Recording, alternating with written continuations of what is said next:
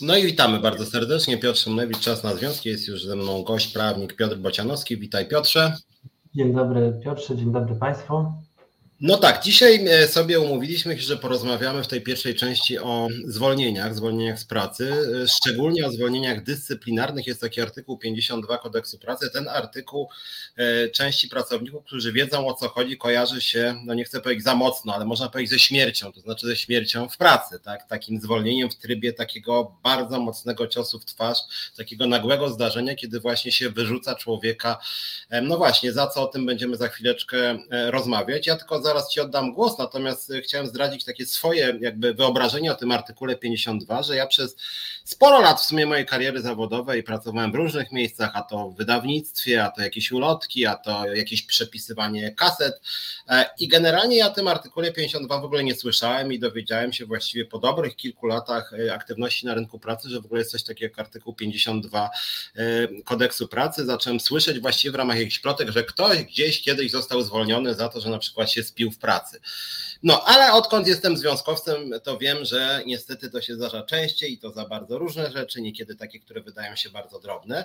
I właśnie o tym mieliśmy rozmawiać. Tak, oddaję Ci już głos, powiem, że z Piotrem dzisiaj się mówiliśmy, że porozmawiamy trochę o jakichś takich ciekawych przypadkach właśnie zwolnień, w szczególności zwolnień dyscyplinarnych, reakcji pracodawcy, reakcji związków zawodowych, reakcji pracownika, za co te zwolnienia w ogóle są, jak się przed tym bronić, czy w jakich sytuacjach można się w ogóle bronić, jaka jest praktyka, a jaka jest teoria, więc o tym chcielibyśmy porozmawiać, więc y, może tak ogólnie tak wprowadzić w tą problematykę artykułu 52, który dla wielu osób to jest taki artykuł 52 jak 183 albo 25. No my już go znamy, tego bardzo dobrze znasz, ja też znam go z praktyki, ale może wprowadźmy w temat, że tak powiem.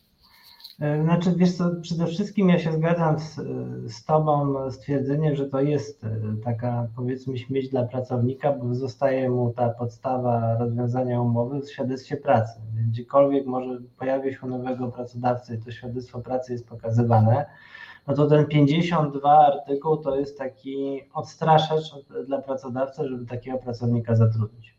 Więc to ja się po części z takim Twoim stwierdzeniem zgadzam. Druga rzecz, pewnie nie słyszałeś e, o tym artykule, bo byłeś dobrym pracownikiem, tak? To jest e, tryb rozwiązania umowy zupełnie, zupełnie, zupełnie wyjątkowy. To Sąd Najwyższy wielokrotnie e, podkreślał, że on nie może być stosowany przez pracodawców pochopnie. Dlaczego? Dlatego, że tak jak nazwa wskazuje, to jest rozwiązanie umowy bez wypowiedzenia. Tak? Czyli pracownik z dnia na dzień, z momentem doręczenia mu tego oświadczenia o rozwiązaniu umowy, no zostaje bez pracy, tak, no bo już nie jest pracownikiem, tak, e, i, i to jest taki, no, że tak powiem, najgorsze, co pracownikowi można zrobić, jeżeli chodzi o rozwiązanie umowy o pracę, czy też odpowiedzialność dyscyplinarną, to o tym musimy pamiętać. E, I co jest istotne, ja może przypomnę w kilku słowach, co to jest ten artykuł 52. Więc to jest rozwiązanie umowy bez zachowania okresu wypowiedzenia. I tak naprawdę z praktyki prawa pracy, to najbardziej istotny jest paragraf pierwszy, punkt pierwszy. Czyli to jest prawo pracodawcy, podkreślam pracodawcy, do rozwiązania umowy z winy pracownika. To podkreślenie z winy pracownika też jest istotne, w razie ciężkiego naruszenia przez pracownika podstawowych obowiązków pracowniczych. Tak? Więc to nie jest yy, coś, co jest zwykłym trybem, to nie jest wypowiedzenie, to powinno być stosowane w ściśle określonych przypadkach i ten przepis, podkreśla się, musi być wąsko interpretowany, czyli nie możemy sobie tutaj kreować jakichś dodatkowych e, pomysłów, żeby go stosować, tak? Bo to jest wyjątek e, w kodeksie. Jakby jak tworzono kodeks, to zwykłym sposobem rozwiązania umowy, takim powiedzmy codziennym jest wypowiedzenie, a w drodze wyjątku kodeks pracy, no to przewiduje tak naprawdę te trzy przypadki z artykułu 52, kiedy umowa może być przez pracodawcę rozwiązana bez wypowiedzenia ze skutkiem natychmiastowym. No i ten główny, jeden z tych trzech, no to jest winy pracownika. Tak? E, I założenie jest takie, że e, to rozwiązanie stosujemy, gdy w sposób istotny pracownik ze swojej winy nie wywiązuje się ze swoich podstawowych, uwaga, podstawowych obowiązków. Tak? To nie może być e, rozszerzająco interpretowane. Tak? I tutaj jest bardzo bogate e, orzecznictwo, praktyka, jak wiesz. Jest dużo przypadków które jakby ilustrują, co to jest ciężkie naruszenie podstawowych obowiązków z winy pracownika, a co nie, a co jest drobnym naruszeniem. Więc tu każdy przypadek tak naprawdę Sąd Najwyższy rozkładał na czynniki pierwsze, jeżeli rzeczywiście doszło do orzeczenia przez Sąd Najwyższy. I to jest bardzo, bardzo bogate, dosyć takie kazuistyczne orzecznictwo.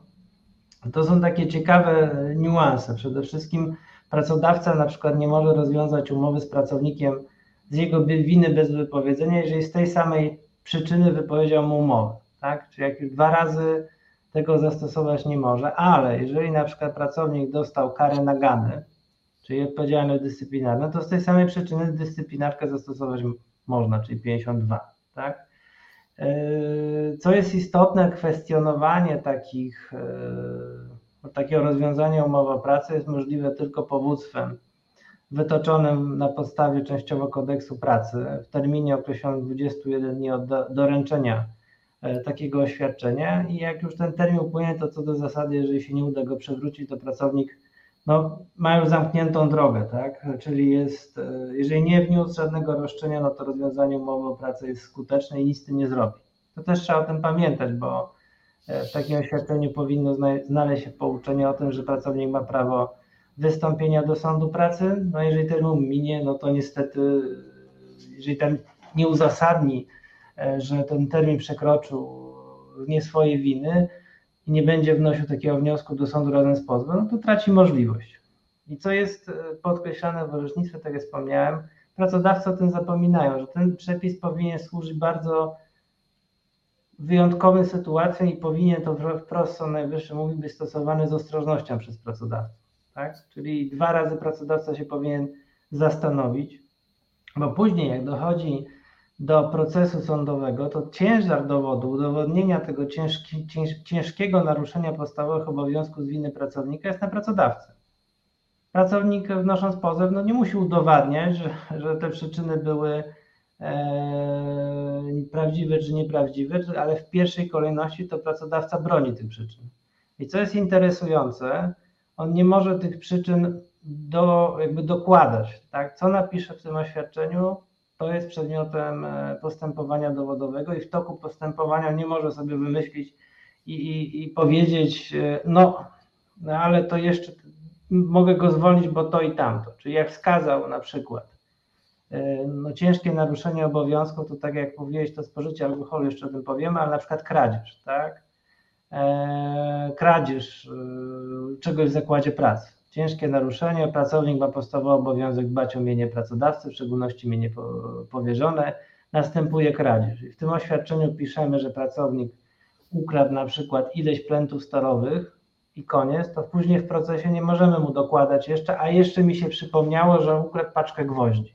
No nie, po prostu nie. Więc pracodawca poza tym, że ma się zastanowić, czy w ogóle to zastosować, e, to powinien jeszcze dobrze opisać przyczyny.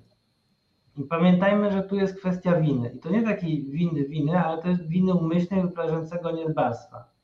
Czyli rozwiązanie takiej umowy musi być uzasadnione takimi okolicznościami, e, które w zakresie winy pracownika polegają jego złej woli rażącym niedbalstwie, a nie na przykład błędnym przekonaniu, że działa w interesie pracodawcy. To jest bardzo istotne, tak? Eee, i co druga rzecz, no to są podstawowe obowiązki. Czy na przykład nie, coś, co nie należy do tego katalogu e, podstawowych obowiązków. One są innymi uregulowane w artykule 100 kodeksu pracy, czyli dbanie o dobre imię pracodawcy, odmienie, przestrzeganie porządku pracy, czyli coś, co się nie mieści w tym katalogu, e, no to też nie może być e, powodem zwolnienia pracownika, tak?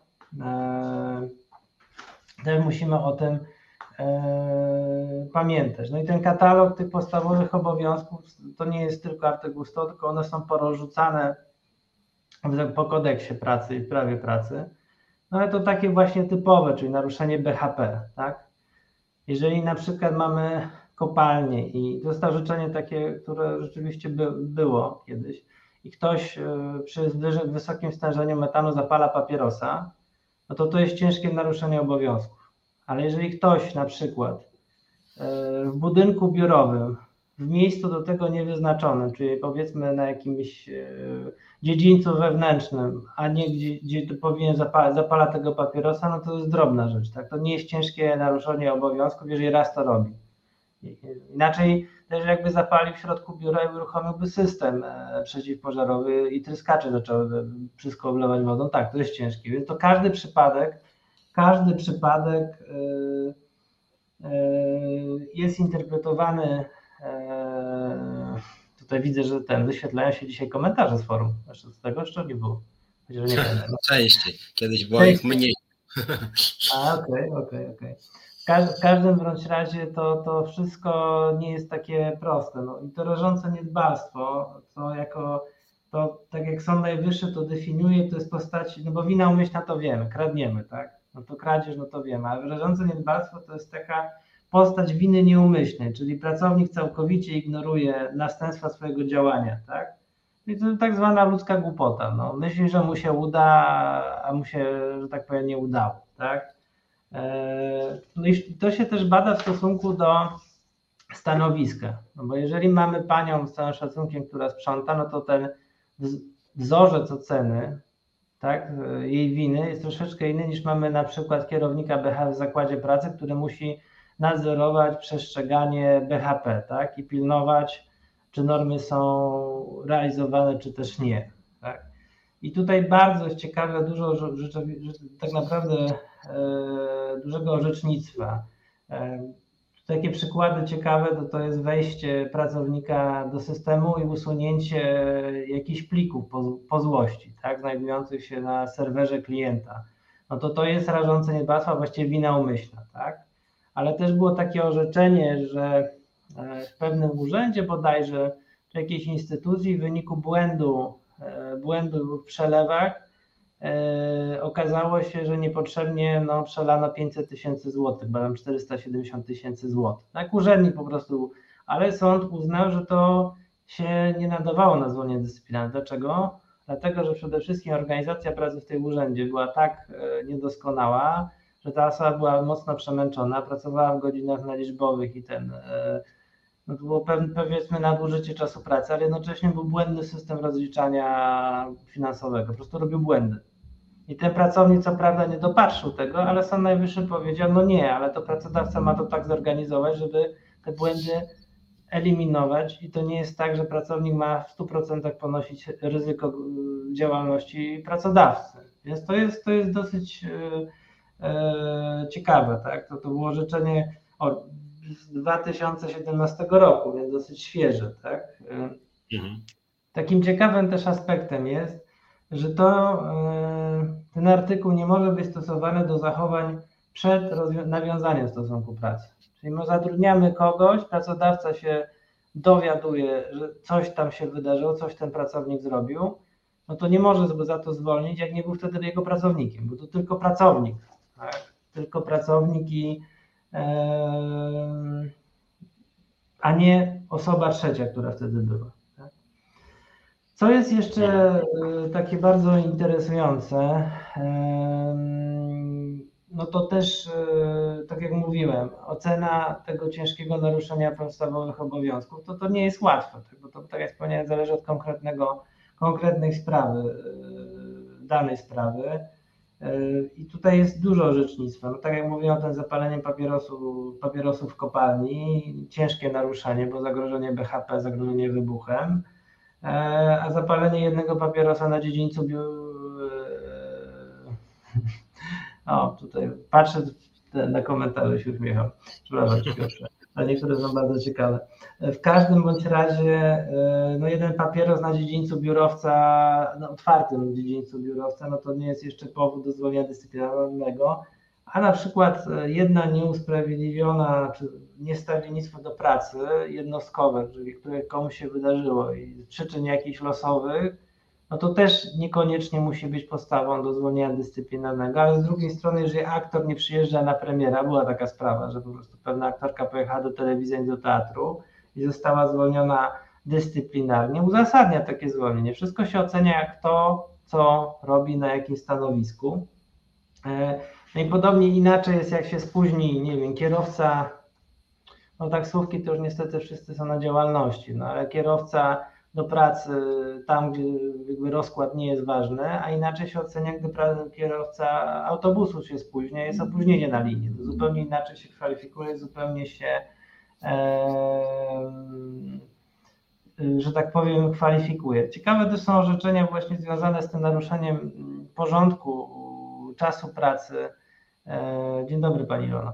E, czasu pracy, e, bo widzę Pani Ilona jest na czacie, czasu pracy, czy też spóźnieniach, usprawiedliwieniach. Tutaj jest takie orzecznictwo, które mówi, że lekkie, powtarzające się przewinienia nie podlegają na przykład sumowaniu do dyscyplinarki, aczkolwiek nie w każdym przypadku. No i co jeszcze jest ważne? Naruszenie zasadniczo musi się wiązać z obowiązkiem, ze obowiązków pracy.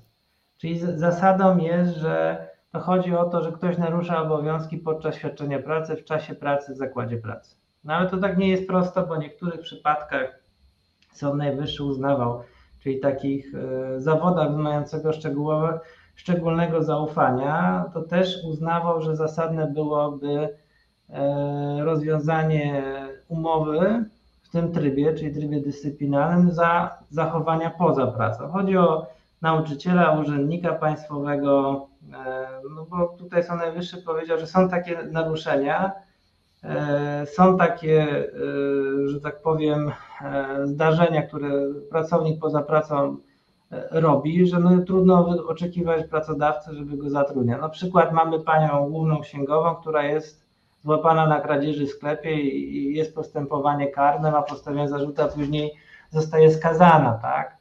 No ale to mówię, to też każdy konkretny przypadek trzeba rozstrzygać, to nie jest takie zero-jedynkowe.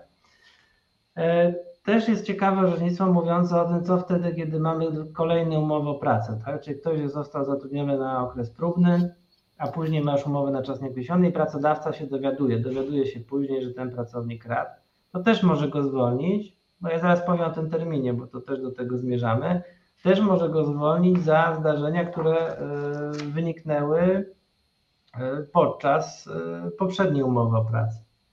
Też jest ciekawą rzeczą, to są tak zwane czyny ciągłe, no bo mógł ktoś kraść w sklepie pracownik przez okres, nie wiem, dwóch miesięcy, pół roku i tak dalej, a pracodawca dowiaduje się dopiero o tym mm, po pół roku. No i było pytanie, co wtedy? Czy, czy ten, bo zaraz jeszcze dodam, już od razu może, że pracodawca ma jeden miesiąc na wręczenie, złożenie skuteczne tego oświadczenia o rozwiązaniu umowy, od dowiedzenia się o tym naruszeniu podstawowych obowiązków. Jeden miesiąc.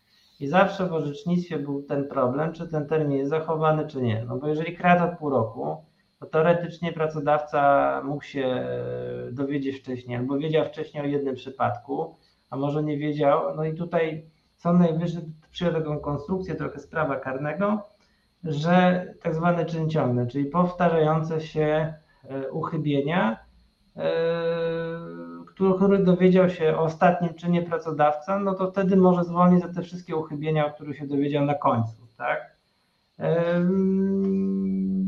Też jeżeli chodzi o też inne takie przypadki, ciekawe, no to usiłowanie samego naruszenia podstawowych obowiązków. Czy pracownik zmierza do tego, żeby e, się napić w zakładzie pracy alkoholu, ale jednak mu się nie, nie udaje to do końca, no bo nie otwiera tej butelki, no to też za to nie może być karany, tak? E, ale to, to z alkoholem zaraz powiemy, bo to też orzecznictwo jest bogate. No I tak jak wspomniałem, no to musi, muszą być te podstawowe obowiązki pracownicze, z artykułu 100, no to tak jak wspomniałem, przestrzeganie czasu pracy, regulaminów, e, dbać o dobro zakładu pracy, tu w tym się mieści też do, dobre imię zakładu pracy, mienie i tak dalej, i tak dalej. Że ci przerwę na chwilę. Jedno, jedno pytanie, które wydaje mi się ważne dla wielu osób, w tym związkowców. Czy artykuł 52 dla pracodawców, poza tym, że ty masz taką wiedzę i prawnicy mają, ale czy można powiedzieć, jest coś takiego, e, że, e, że ten artykuł niejako narzuca pewne interpretacje? Znaczy, mi chodzi o to, że w swojej karierze związkowej znam przypadki, gdzie te zwolnienia miały taki charakter, bym powiedział, arbitralny, tak? E, wiem, że się nie lubisz w konkretnych przypadkach wypowiadać, no bo to są sprawy sądowe, no ale mamy tutaj na forum Ilonę Garczyńską, znamy dobrze Monikę Żelazik, ja mógłbym tak z 10 czy 15 związkowców wymienić. I niekiedy oczywiście można dyskutować, ale niekiedy naprawdę jest tak, że pracodawca mówi, no pyskuje tam, nie wiem, e, nawołuje do protestów, no i z perspektywy takiej osoby, no zaraz, jak to pyskowanie czy nawoływanie protestów protestów to jest naruszenie tych cięż, ciężkie naruszenie obowiązków służbowych? No wydaje się, że nie. No i właśnie, czy, czy, czy, czy jak ja mówię, wydaje mi się, że nie, a pracodawca mówi, no sorry panie Piotrze, ale mi się wydaje, że tak. Czy są tu jakieś, e, czy ten artykuł zawiera, przynajmniej ja, ja wiem, że on jest krótki dosyć, ale, ale czy jest jakaś, jakaś stała linia orzecznicza, że w momencie, kiedy pracodawca mówi, no zwalniam cię dyscyplinarnie, bo pyskujesz, no to wtedy jednak y, prawnik mówi, przepraszam pani prezes, ale orzecznictwo mówi jasno, jak pyskuje, to się nie zwalnia, to nie jest ciężkie, więc niestety pani nie może tego zrobić i tak między nami będzie pani bardzo głupia, jak pani to zrobi. Znaczy mówię oczywiście tak amatorsko trochę, ale właśnie pytanie jest takie, czy, czy chcę powiedzieć, czy, czy jak pracodawca jest bezczelny, to może zwolnić po prostu za cokolwiek. No właśnie, y, no nie, za cokolwiek nie, to ja podkreślam, że E, o tych elementach bezprawności, winy, naruszenia podstawowych obowiązków przez pracownika. Za cokolwiek nie. Fajnie, że poruszyłeś, myśmy kiedyś o tym rozmawiali, fajnie, że poruszyłeś kwestię związkowców i tak zwanych sygnalistów. Bo jest, mamy artykuł 100, czyli w ramach tego dbania o dobro, dobro pracodawcy, tam się mieści dbanie o dobre imię pracodawcy i masz dużo orzecznictwa, co wtedy, kiedy na przykład pracownik na Facebooku mówi, że jest taki, nie inaczej e, w zakładzie pracy. I myśmy kiedyś o tym rozmawiali, że jest taka trochę e, cienka granica pomiędzy powiedzeniem e, czegoś w sposób no, niewłaściwy, czyli napisanie, że dana firma i tutaj inwektywy padają, a jeżeli działacz związkowy albo sygnalista w zakładzie pracy pisze, udziela wywiadu na przykład do gazety i mówi o nieobiektywnych nieprawidłowościach, bez jakiegoś używania tutaj powiedzmy rzeczy niesprawdzonych, bez inwektyw, bez naruszenia dóbr osobistych to trzeba rozróżnić. I Sąd Najwyższy też to rozróżnia. To znaczy, jeżeli ktoś e, no, pisze, że tak powiem, w sposób niewłaściwy, niesprawdzony, pomawia tego pracodawcę, wymyśla jakieś okoliczności bez dowodów i robi to zamiarem umyślnej złośliwości i naruszenia dóbr osobistych, no to może być zwolniony. Ale jeżeli mamy działacza związkowego albo nawet pracownika sygnalisty, który taki idzie do prasy i mówi, y, jest tak i tak i tak, ja to mam udokumentowane, to są pewne nieprawidłowości, które związek nie będzie tolerował, są naruszone podstawowe zasady prawa pracy, no to ja mam wątpliwości, czy w takim przypadku zwolnienie działacza związkowego, tym bardziej, że tam jest troszeczkę zaostrzona, e, zaostrzony tryb, bo jest zgoda, jeżeli chodzi o członków zarządu związku zawodowego, a, a nie konsultacja przy normalnym e, pracowniku, który jest członkiem związku zawodowego, ale nie jest w zarządzie, no to ja bym się zastanawiał, czy w ogóle są takie przyczyny. Oczywiście, e, no wiadomo, co pracodawcy kombinują. No mówią, to było tak rażące naruszenie naszego dobrego imienia, naruszenie prawa do jakby spółki, do marki, ochrony i innych rzeczy, i tu ta granica jest naprawdę płynna i Sąd Najwyższy to będzie konkretnie oceniał, co kto powiedział, w jakim kontekście, czy miał dowody, czy nie miał, czy był sygnalistą, czy robił to ze złośliwości. No bo też mówię, są granice y, mówienia o pracodawcy. To też się wiąże z tym, co wtedy, kiedy pracownik w swoim czasie prywatnym, tak na przykład na jakimś portalu społecznościowym to wszystko robi, tak? Czy można zwolnić dyscyplinarnie, czy nie? I są orzeczenia, które mówią, że najbardziej tak. Że jeżeli po prostu na przykład ujawnia tajemnicę przedsiębiorstwa na, na, portalu społecznościowym, tak? Opisuje pewne dane, które są poufne, albo na przykład pisze bezpośrednio o zarządzie, że jest taki owaki, nie mają sprawdzonych, e, nie mają sprawdzonych wiadomości, tak? Więc to, e, to się, że tak powiem, e, zdarza i tu trzeba no pracownik musi sam, znaczy działać związkowy, to jest trudno, musi sam ocenić, czy przekracza, czy nie. No Monika Szelazik, fajnie, że nas słucha, ona mogłaby nam bardzo, e, bardzo, bardzo, bardzo, że tak powiem, e, dużo powiedzieć. O to jest pytanie, może jeszcze odpowiemy. Zwolnienia, kasa żąda zwolnienia posługiwała się wobec klienta. Mm, no i właśnie to jest ta granica, tak? Jeżeli mówi to na forum, na przykład pracowni. Nie znam konkretnej sprawy, ja też nie lubię się o konkretnych sprawach wypowiadać, bo to zawsze trzeba analizować i badać okoliczności.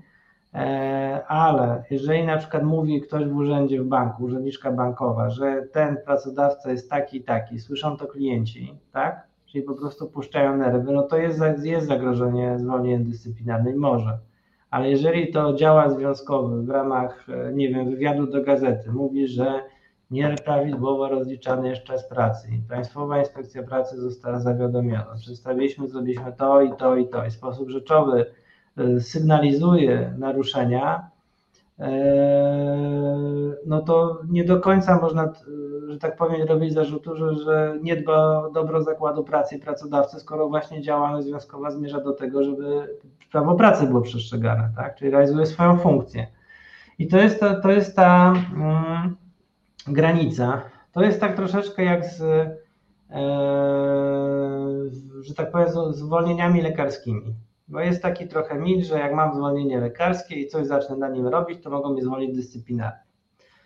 To jest to takie ciekawe, ciekawe jest orzecznictwo Sądu Najwyższego. Tam nawet jest taki wyrok z 2017 roku, który mówi, że nadużycie korzystania z doświadczeń z ubezpieczenia samo, społecznego samo w sobie nie może być zakwalifikowane jako ciężkie naruszenie. Jednak pracownik, który w czasie zwolnienia podejmuje czynności sprzeczne z jego celem, jakim jest odzyskanie zdolności do pracy, no tu można uznać, że, że narusza w sposób ciężki obowiązki. Więc jeżeli na przykład pracownik, który ma zwolnienie psychiatryczne, zasadne, wyjeżdża na wczasy i, i ma, nie ma mm, prikazu leżenia, w taki zwolnienie nie ma, no to nie można mu czynić zarzutu, że, że to jest jakaś forma jego terapii, po prostu wyjeżdża i odpoczywa, tak? Ale jeżeli ktoś ma napisane wskazanie w zwolnieniu le, leżenie, ma problemy ortopedyczne, a on sobie jeździ na rowerze i pracodawca go przyuważa, to też yy, to wtedy nie rozstrzyga, ale jest możliwe zwolnienie dyscyplinarne. Podobnie też, e, jeżeli na przykład lekarz na zwolnieniu lekarskim w swoim prywatnym gabinecie, zwolnienie lekarskie szpitala w prywatnym gabinecie przyjmuje pacjentów, no to też e, Sąd Najwyższy uznawał,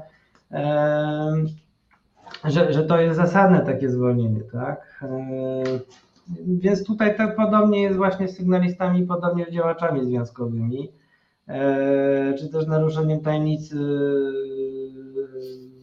tajemnicy przedsiębiorstwa. Na przykład było takie ciekawe orzecznictwo dotyczące tego, co pracownik, czy można zwolnić pracownika za to, że sobie zgrywa na pendrive poufne dokumenty, tak? albo przesyła na mail prywatny. No i tutaj Sąd Najwyższy przede wszystkim mówi, że czy to się odbywa za zgodą wiedzą pracodawcy, czy pracodawca mówi, słuchaj, możesz pracować w domu, nie mamy komputera służbowego, prześlij sobie to na prywatny mail, no to nie jest naruszenie ciężkich obowiązków, ale jeżeli mamy firmę, gdzie są poufne dane, jest regulamin poufności, mówi nie wolno wam przesyłać, nie wolno wam wynosić, no to może być potraktowane jako ciężkie naruszenie obowiązków, prawda? E, to wszystko się ocenia, czy to zagraża interesowi pracodawców, czy, czy, czy też nie i czy robi to pracownik w ramach wykonywania pracy, czy na przykład sobie robi backup, tak? E, mhm. po coś tam, dla własnego użytku. Więc to wszystko zależy.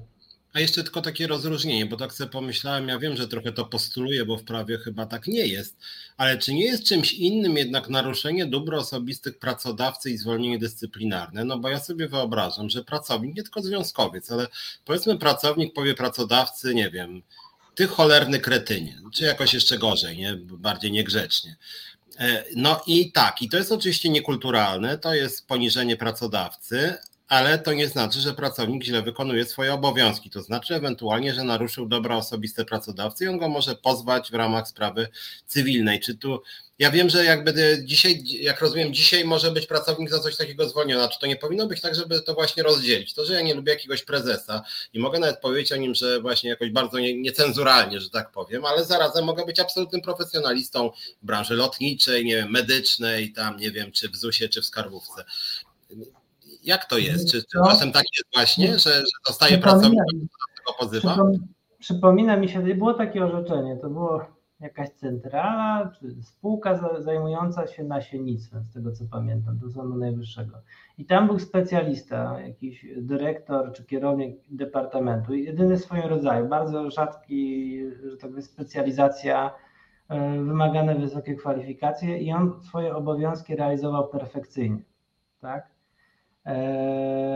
Perfekcyjny, wykonywał bez zarzutu można ocenić, ale był człowiekiem, jakby to powiedzieć, to jak Sąd Najwyższy opisywał też, no trudno się z nim pracowało, wręcz swoje podwładne laborantki doprowadzał do płaczu, tak? Czy po prostu, no ale nikt do końca mobbingu mu nie, nie udowodnił. I tam, w tym orzeczeniu, jeżeli dobrze pamiętam, musiałbym to sprawdzić, yy, E, sąd uznał, że to zwolnienie go dyscyplinarne nie było zasadne, właśnie dlatego, że w tym oświadczeniu wskazano e, no, przyczyny, które były nieprawdziwe, tak?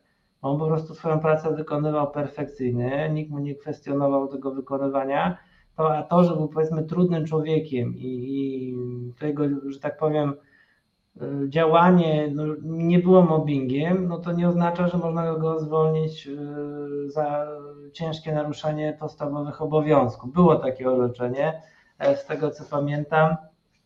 E, I, I, to też nie do końca jest tak, że jeżeli, e, że tak powiem, pracownicy między sobą naubliżają, a później się przeproszą, to tych dwóch można zwolnić dyscyplinarnie, tak? To też wszystko zależy. No jeżeli robią to na forum przy klientach na przykład, no to to jest naruszenie dobrego imienia pracodawcy, no bo po prostu mówią, wiesz, jeden na drugiego, a klienci na to patrzą i to w sposób taki negatywny rzutuje. Ale jeżeli powiedzmy siedząc e, e, przy biurku coś sobie powiedzieli, a później jakby się przeprosili i nie wyniknęła z tego jakaś większa awantura, czy przepychanki, czy inne rzeczy, no to ja bym też e, trudno powiedzieć, jeżeli, jeżeli to nie ma związane z jakością wykonywania pracy, to ciężko też powiedzieć, że naruszyli swoje podstawowe obowiązki. Ja tu zawsze zwracam uwagę na to, że E, w tych relacjach pracowniczych, no na pewno ciężkim naruszeniem to stosowanie mobbingu albo dyskryminacji, w szczególności molestowania seksualnego. Jeżeli pracownik molestuje innego pracownika, to ja uważam, że tu i to jest, jesteśmy w stanie to udowodnić, no to to się kwalifikuje, no bo podstawowym obowiązkiem pracownika co jest? No zapoznajemy pracowników z regulacjami dotyczącymi mobbingu i dyskryminacji. To jest obowiązek pracodawcy z kodeksu pracy i każdy pracownik ma obowiązek przeciwdziałania mobbingowi, tym bardziej powstrzymania się od mobbingu, od dyskryminacji i molestowania. Także, także tak odpowiadając na to pytanie e, Twoje. Wiem, że musisz już powoli tak. kończyć, to jeszcze może krótko, może przynajmniej taka uwaga jakaś o tym, co Krzysztof Zakrzewski napisał o tym, że, że jest wybiegiem pracodawcy jest rozwiązywanie y, poprzez utratę zaufania i wtedy z winy pracownika, a wtedy ciężar dowodu spada na pracownika. Rozumiem, że to nie jest tryb dyscyplinarny, ale nie. on może być dla pracodawcy wygodniejszy, czy, czy, no czy nie? Jeżeli chodzi o utratę zaufania, to jako taka przyczyna, no dość mówimy to nie jest wybieg i to nie jest też do końca prawidłowe. Ja uważam, że utrata zaufania to też ma długą linię orzeczniczą. E, co do zasady, utrata zaufania zawsze e, wiązało się z naruszeniem jakichś obowiązków. Utrata zaufania pojawiała się w wypowiedzeniu, wypowiedzeniu a nie zwolnieniu dyscyplinarnym. E, to jest, to jest jedna rzecz, tak? E, w wypowiedzeniu to też nie jest takie proste, bo nie można w wypowiedzeniu napisać sobie utrata zaufania, kropka. To musi być doprecyzowane i to musi być rzeczywiste i to musi być tak opisane, żeby pracownik rozumiał o co chodzi w momencie otrzymania wypowiedzenia. Jeżeli mhm. pracodawca tego zaniecha i opisze to w sposób ogólny na zasadzie e, no utrata zaufania, no to pracownik nie wie o co tu chodzi. I to jest przyczyna zbyt ogólnikowa i zasada jest podobna jak przy 52, podobna podkreślam, że przy wypowiedzeniu w sądzie ciężar dowodu obronienia tych przyczyn jest po stronie pracodawcy i on też nie może sobie do, dosztukować jakąś inną przyczynę, tak? Czyli mówi utrata zaufania, bo no ale tego nie napisałeś w tym wypowiedzeniu, ani pracownikowi tego nie przedstawiłeś, pracownik nie wiedział o co chodzi. No więc to też e, nie jest tak, że pracownik ma teraz udowadniać, że, że był zaufanym pracownikiem, tylko najpierw ciężar ciężar e, dowodu jest najpierw po stronie pracodawcy, podobnie jak przy 52. Dobra, dobra, to bardzo Ci dziękuję. Wiem, że się no, już spieszysz, ale temat wydaje mi się jest w ogóle wart kontynuowania, bo ja coraz częściej spotykam się z tak dziwnymi zwolnieniami dyscyplinarnymi, że czasem po prostu aż nie chce mi się wierzyć. Bardzo, no nic, bardzo, bardzo, bardzo Ci Piotrze dziękuję. Pozdrawiam. No, na razie. E, no, a my sobie zróbmy króciutką przerwę i zaraz wrócimy, przejdziemy do spraw kasowskich, ZUS-owskich i do różnych moich irytacji, bo słuchajcie, ZUS chce nawet nas zamknąć do więzienia, wyobraźcie sobie, poszli do prokuratury. No, ale o tym zaraz będziemy, zaraz będziemy mówić, a teraz zróbmy sobie krótką przerwę. Znudzeni mainstreamowymi newsami? Czas na reset obywatelski. Zaangażowane dziennikarstwo. I wracamy. Piotr Szymlewicz, Czas na Związki. Witam. Jest już ze mną Ilona Garczyńska, liderka Związkowej Alternatywy w Zakładzie Ubezpieczeń Społecznych. Mm, jest Ilona. Cześć Ilona. Dzień dobry, cześć. E, cześć. E, umówiliśmy się tak z Iloną, że będziemy generalnie od 18, ale stwierdziłem, że nie ma sensu, żeby Ilona miała czekać gdzieś tam w przedbiegach 15 minut, więc tylko e, przed chwilą taki, tutaj mamy taki kącik, gdzie sobie dyskutujemy, tak zwany private chat, że pierwsze parę minut ja Wam powiem o innych sprawach poza ZUS-owskich, a później po tych 5 czy 10 minutach przejdziemy do ZUS-u. Powiem Wam, że to, co się w ZUS-ie dzieje, to umówiłem się z Krzyżaniakiem, że jak będę przeklinać, to w jego programie, a nie w tym programie, więc tu staram Chyba się nie, nie da. Nie przeklinać. Ale to, co się dzieje w instytucji, jakby nie było fundamentalnej dla państwa i takiej, bym powiedział, też czcigodnej, namaszczonej, takiej bardzo ważnej po prostu. Ja zawsze osobiście broniłem też przed atakami różnej maści, tam libertarian czy liberałów. No muszę powiedzieć, że to jest straszne dosyć, co się tam dzieje. Ale o tym za chwilę, za chwilę powiemy i o wniosku do prokuratury przeciwko nam, bo ja tam nawet nie wiem do końca nie widziałem adresata, kto jest, czy to ty jesteś, czy to jestem ja, ty i Monika Żelazik, czy jeszcze jakieś szersze grono osobników, e, e, których ZUS postanowił jakoś tam zastraszyć prokuraturą, więc zacznę tylko od takich trzech czy czterech tak zwanych newsów.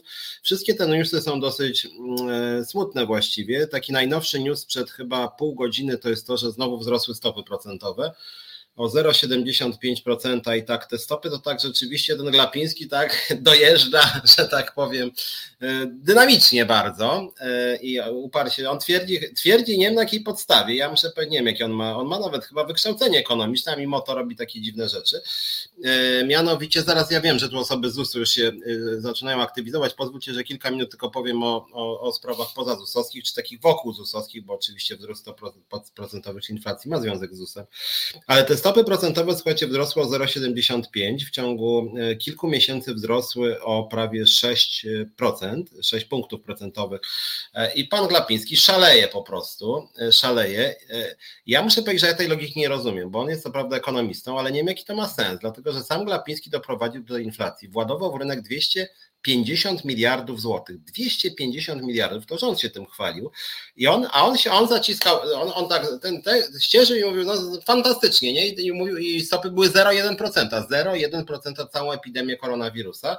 I Glapiński, dając stopy na poziomie 0,1, mówił, że inflacji nie będzie. I on to mówił publicznie, że nie będzie żadnej inflacji, ludzie 0,1% wydawajcie kasę. Rząd w tym samym czasie dawał dziesiątki, setki miliardów złotych.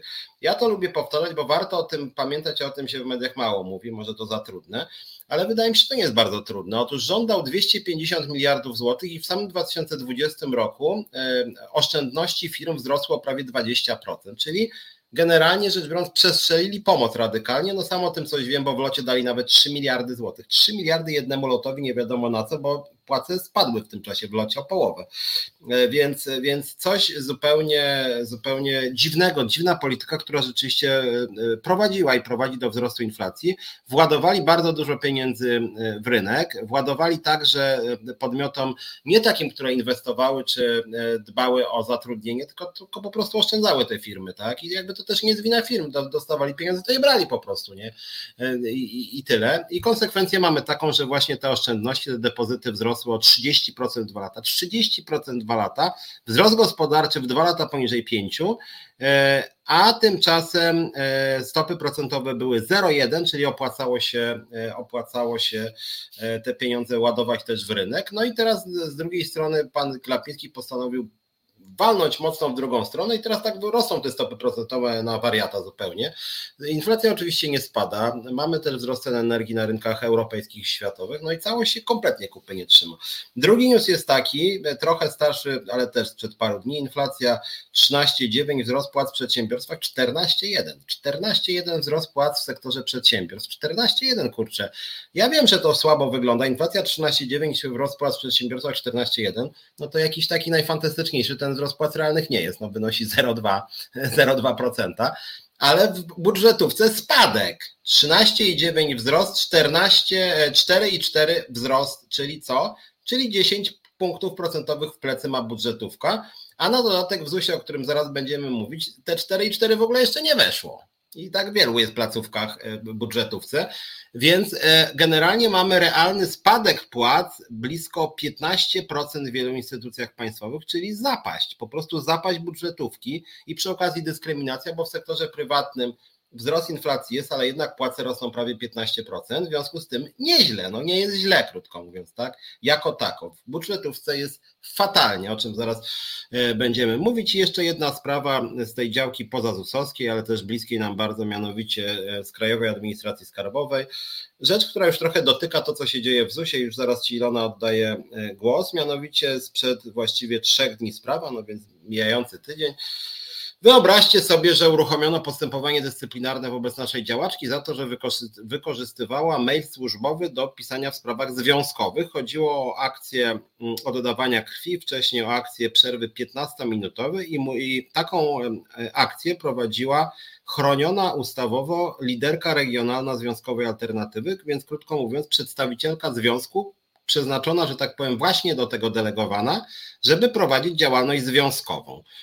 Za prowadzenie działalności związkowej i w trybie nie dworczykowym, tylko w trybie po prostu na terenie zakładu pracy, czyli z maila służbowego, publicznie i bez żadnego wstydu, pisała tego i tego dnia mój związek robi akcję. I właśnie za to niejaka pani Bożena Drabik, dyrektor Izby Administracji Skarbowej w Krakowie, uruchomiła postępowanie dyscyplinarne, że działaczka związkowa ośmieliła się w zakładzie pracy prowadzić działalność związkową. No i to jest y, wstęp do tego, co się dzieje w ZUS-ie, bo w ZUS-ie się dzieje jeszcze grubiej, ale sami widzicie, że tak człowiek patrzy i sobie myśli, tak mówię, na tak zwany, nie, nie, lubię kategorii zdrowego rozumu, tak, bo to różne się czasem mroczne rzeczy kryją za zdrowym rozumem, ale w tym wypadku akurat, słuchajcie, no jak ktoś z Was słyszał nawet o związkach zawodowych, to związki zasadniczo służą do tego, żeby walczyć o prawa pracowników. W związku z tym pani Monika Kłeczek-Drogoś, która jest naszą właśnie taką liderką regionalną w skarbówce z Krakowa, postanowiła prowadzić działalność związkową i pisała do ludzi, ludzie, jestem działaczką związkową, apeluję, żebyście wzięli udział w akcji mojego związku, oddawania krwi, tudzież przerwy 15 minut w pracy.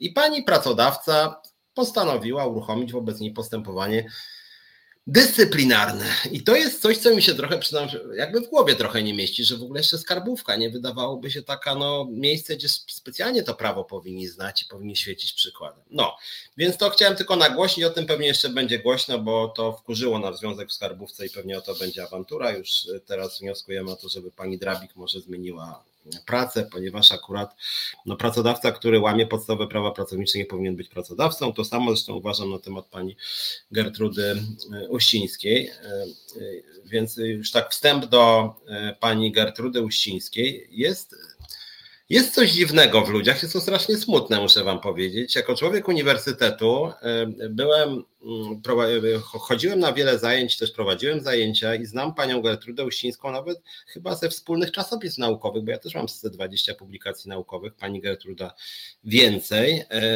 I ona uchodziła w ogóle za dobrą wykładowczynię. Poglądy miała tak na marginesie bliższe Platformie Obywatelskiej, zawsze była za podnoszeniem wieku emerytalnego, równością kobiet i mężczyzn, więc to ja też ją w tym akurat popierałem.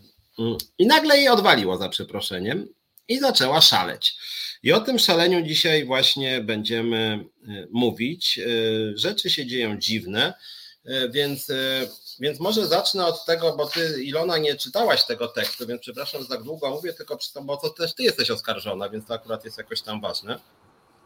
Mianowicie ZUS, tak jak już mówiłem, zapowiadałem, zgłosił nas do prokuratury, chcą nas karnie załatwić, że tak powiem, więc ja już tu pisałem dzisiaj do naszych przyjaciół z resetu, czy będą mi przy, przynosić tam na przykład, ja lubię arbuza, smakuje mi migdały, na przykład arbuza, migdały, dostałem już e, sugestię, że tort mi nawet przyniosą.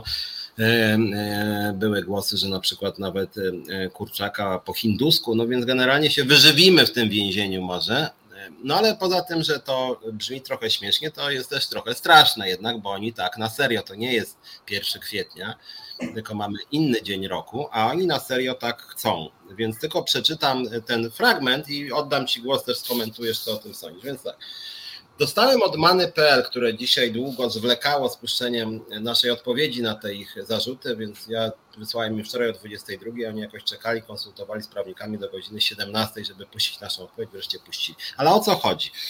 Pan Żebrowski, rzecznik ZUS-u w imieniu pani Uścińskiej e, napisał na jakiej podstawie ZUS poszedł z nami do prokuratury, słuchajcie. I teraz tak, mamy twarde argumenty w ręku, strajk byłby niezgodny z prawem, związkowa alternatywa stale rozpowszechnia nieprawdziwe informacje, cytuję, żeby nie było, że manipuluje coś. Stale rozpowszechnia nieprawdziwe informacje na temat ZUS, nie można w ten sposób działać, a przede wszystkim wprowadzać pracowników ZUS i opinię publiczną błąd, to jest po prostu działanie nie fair. Prawo jest po naszej stronie, mamy ustawę o rozwiązywaniu sporów zbiorowych, która jasno określa, w jaki sposób ma się odbywać dialog na linii pracodawca-związki zawodowe. To mapa dla związków zawodowych pracodawcy. Wbrew temu, co rozpowszechnia jeden związek, nasz, Kwestia prowadzenia rozmów, rokowań, mediacji jest bardzo szczegółowo opisana w ustawie. Przepisy stanowią, że sam fakt rozwiązania stosunku pracy z prowadzącym spór działaczem związkowym nie zwalnia z obowiązku przeprowadzenia referendum. ZUS po szczegółowej analizie podjął bardzo trudną decyzję o rozwiązywaniu, rozwiązaniu umowy z pracownicą, która w rażący sposób łamała regulamin pracy. Mamy tutaj właśnie tą panią, która która tak rażąco pani Garczyńska właśnie łamała w sposób tak bulwersujący i straszny. Trzeba podkreślić, że każdy pracownik ZUS zobowiązany jest do tego, aby przestrzegać prawa, nieważne czy ktoś jest związkowcem, dyrektorem, czy nieważne czy jest dyrektorem, o to ciekawe, że tak napisał. Zaraz odniosę się do tego. Obowiązują nas te same zasady. Pani Garczyńska, tu jest nazwisko, wreszcie otrzymała ze strony pracodawcy informację, że łamie regulamin, nie zaprzestała swoich działań i nadal rozpowszechniała nieprawdziwe informacje na temat pracy ZUS-u. Można więc powiedzieć, że pracodawca nie miał wyboru. Można powiedzieć, powiedział sam pracodawca, że nie miał wyboru. Musiał zareagować, tak jak w przypadku innego pracownika. Trzeba mieć bardzo wiele złej woli, by nie dostrzegać tego, co udało się zrobić w ostatnim czasie w ZUS-ie. Dziś ten urząd jest liderem, jeśli chodzi o elektronizację. Stał się urzędem na miarę naszych czasów. Nie bez powodu jesteśmy zapraszani i nagradzani wieloma nagrodami i wyróżnieniami. Jesteśmy nagradzani wieloma nagrodami. O. ZUS w ostatnich latach, i to już kończę, zrobił ogromny krok do przodu stał się nowoczesnym urzędem i otworzył się na potrzeby klientów. Postawiliśmy na elektronizację i automatyzację, która ułatwia klientom realizację ich spraw w ZUS, a także ułatwia ich obsługę przez naszych pracowników. Robimy wszystko, aby odciążyć pracowników, wprowadzając zmiany w aplikacjach dziedzinowych i automatyzując powtarzalne czynności. Nowoczesne automaty mają przede wszystkim pomagać naszym pracownikom, żeby nie wykonywali pewnych zadań. Na tym polega cyfrowa rewolucja w ZUS. Czyli jest to po prostu myśl na, naszych, e, na miarę naszych czasów. Natomiast słuchajcie, to co tu jest napisane, to to jest podstawa wniosku do prokuratury. Nie ma nic więcej. Ja wszystko co przesłali, nic więcej nie ma, więc nie, ja nie wybierałem nic, czytałem 100%. To jest, proszę Państwa, podstawa wniosku do prokuratury przeciwko nam. Ja nawet nie wiem, który to artykuł kodeksu karnego, czy jakiegoś innego, bo nie, nie wymienili ani jednego. E, I, to, i, i słuchajcie, więc ja, ja już Ci oddaję Ilona głos, tylko jak przeczytałem to po to, żeby Wam pokazać, pomijając tą naszą walkę z pracodawcą, kiedy będzie? Już jest doniesienie do prokuratury, jest pytanie. Na początku czerwca było ponoć tak między pierwszym i trzecim, z tego co uzyskałem od Many.pl. Znaczy Many.pl przekazało, przekazało, ZUS przekazał Many.pl, że już podali sprawę do prokuratury. Ja nie wiem, który paragraf, który artykuł, za co tak naprawdę, bo tu czytamy, no, że my generalnie chcemy protestować, a ich zdaniem strajk byłby nielegalny, byłby w ogóle, jeżeli w ogóle już o tym mowa. Czyli ich krytyka... zdaniem, ich zdaniem. Ich, ich, ich zdaniem byłby nielegalny, czyli ich zdaniem za coś, czego jeszcze nie było. Czyli krótko mówiąc, y, nielegalne jest nawoływanie do strajku, no tak to rozumiem, podżeganie, jak to gdzie indziej było powiedziane. No i to jest właśnie ten wniosek, więc oddaję Ci głos, co sądzisz, czy już się czujesz zamknięta w więzieniu. Jeżeli Ty trafisz, a ja nie, to ja Ci będę przynosił te migdały, a jak ja trafię, a Ty nie, to Ty mi przynoś.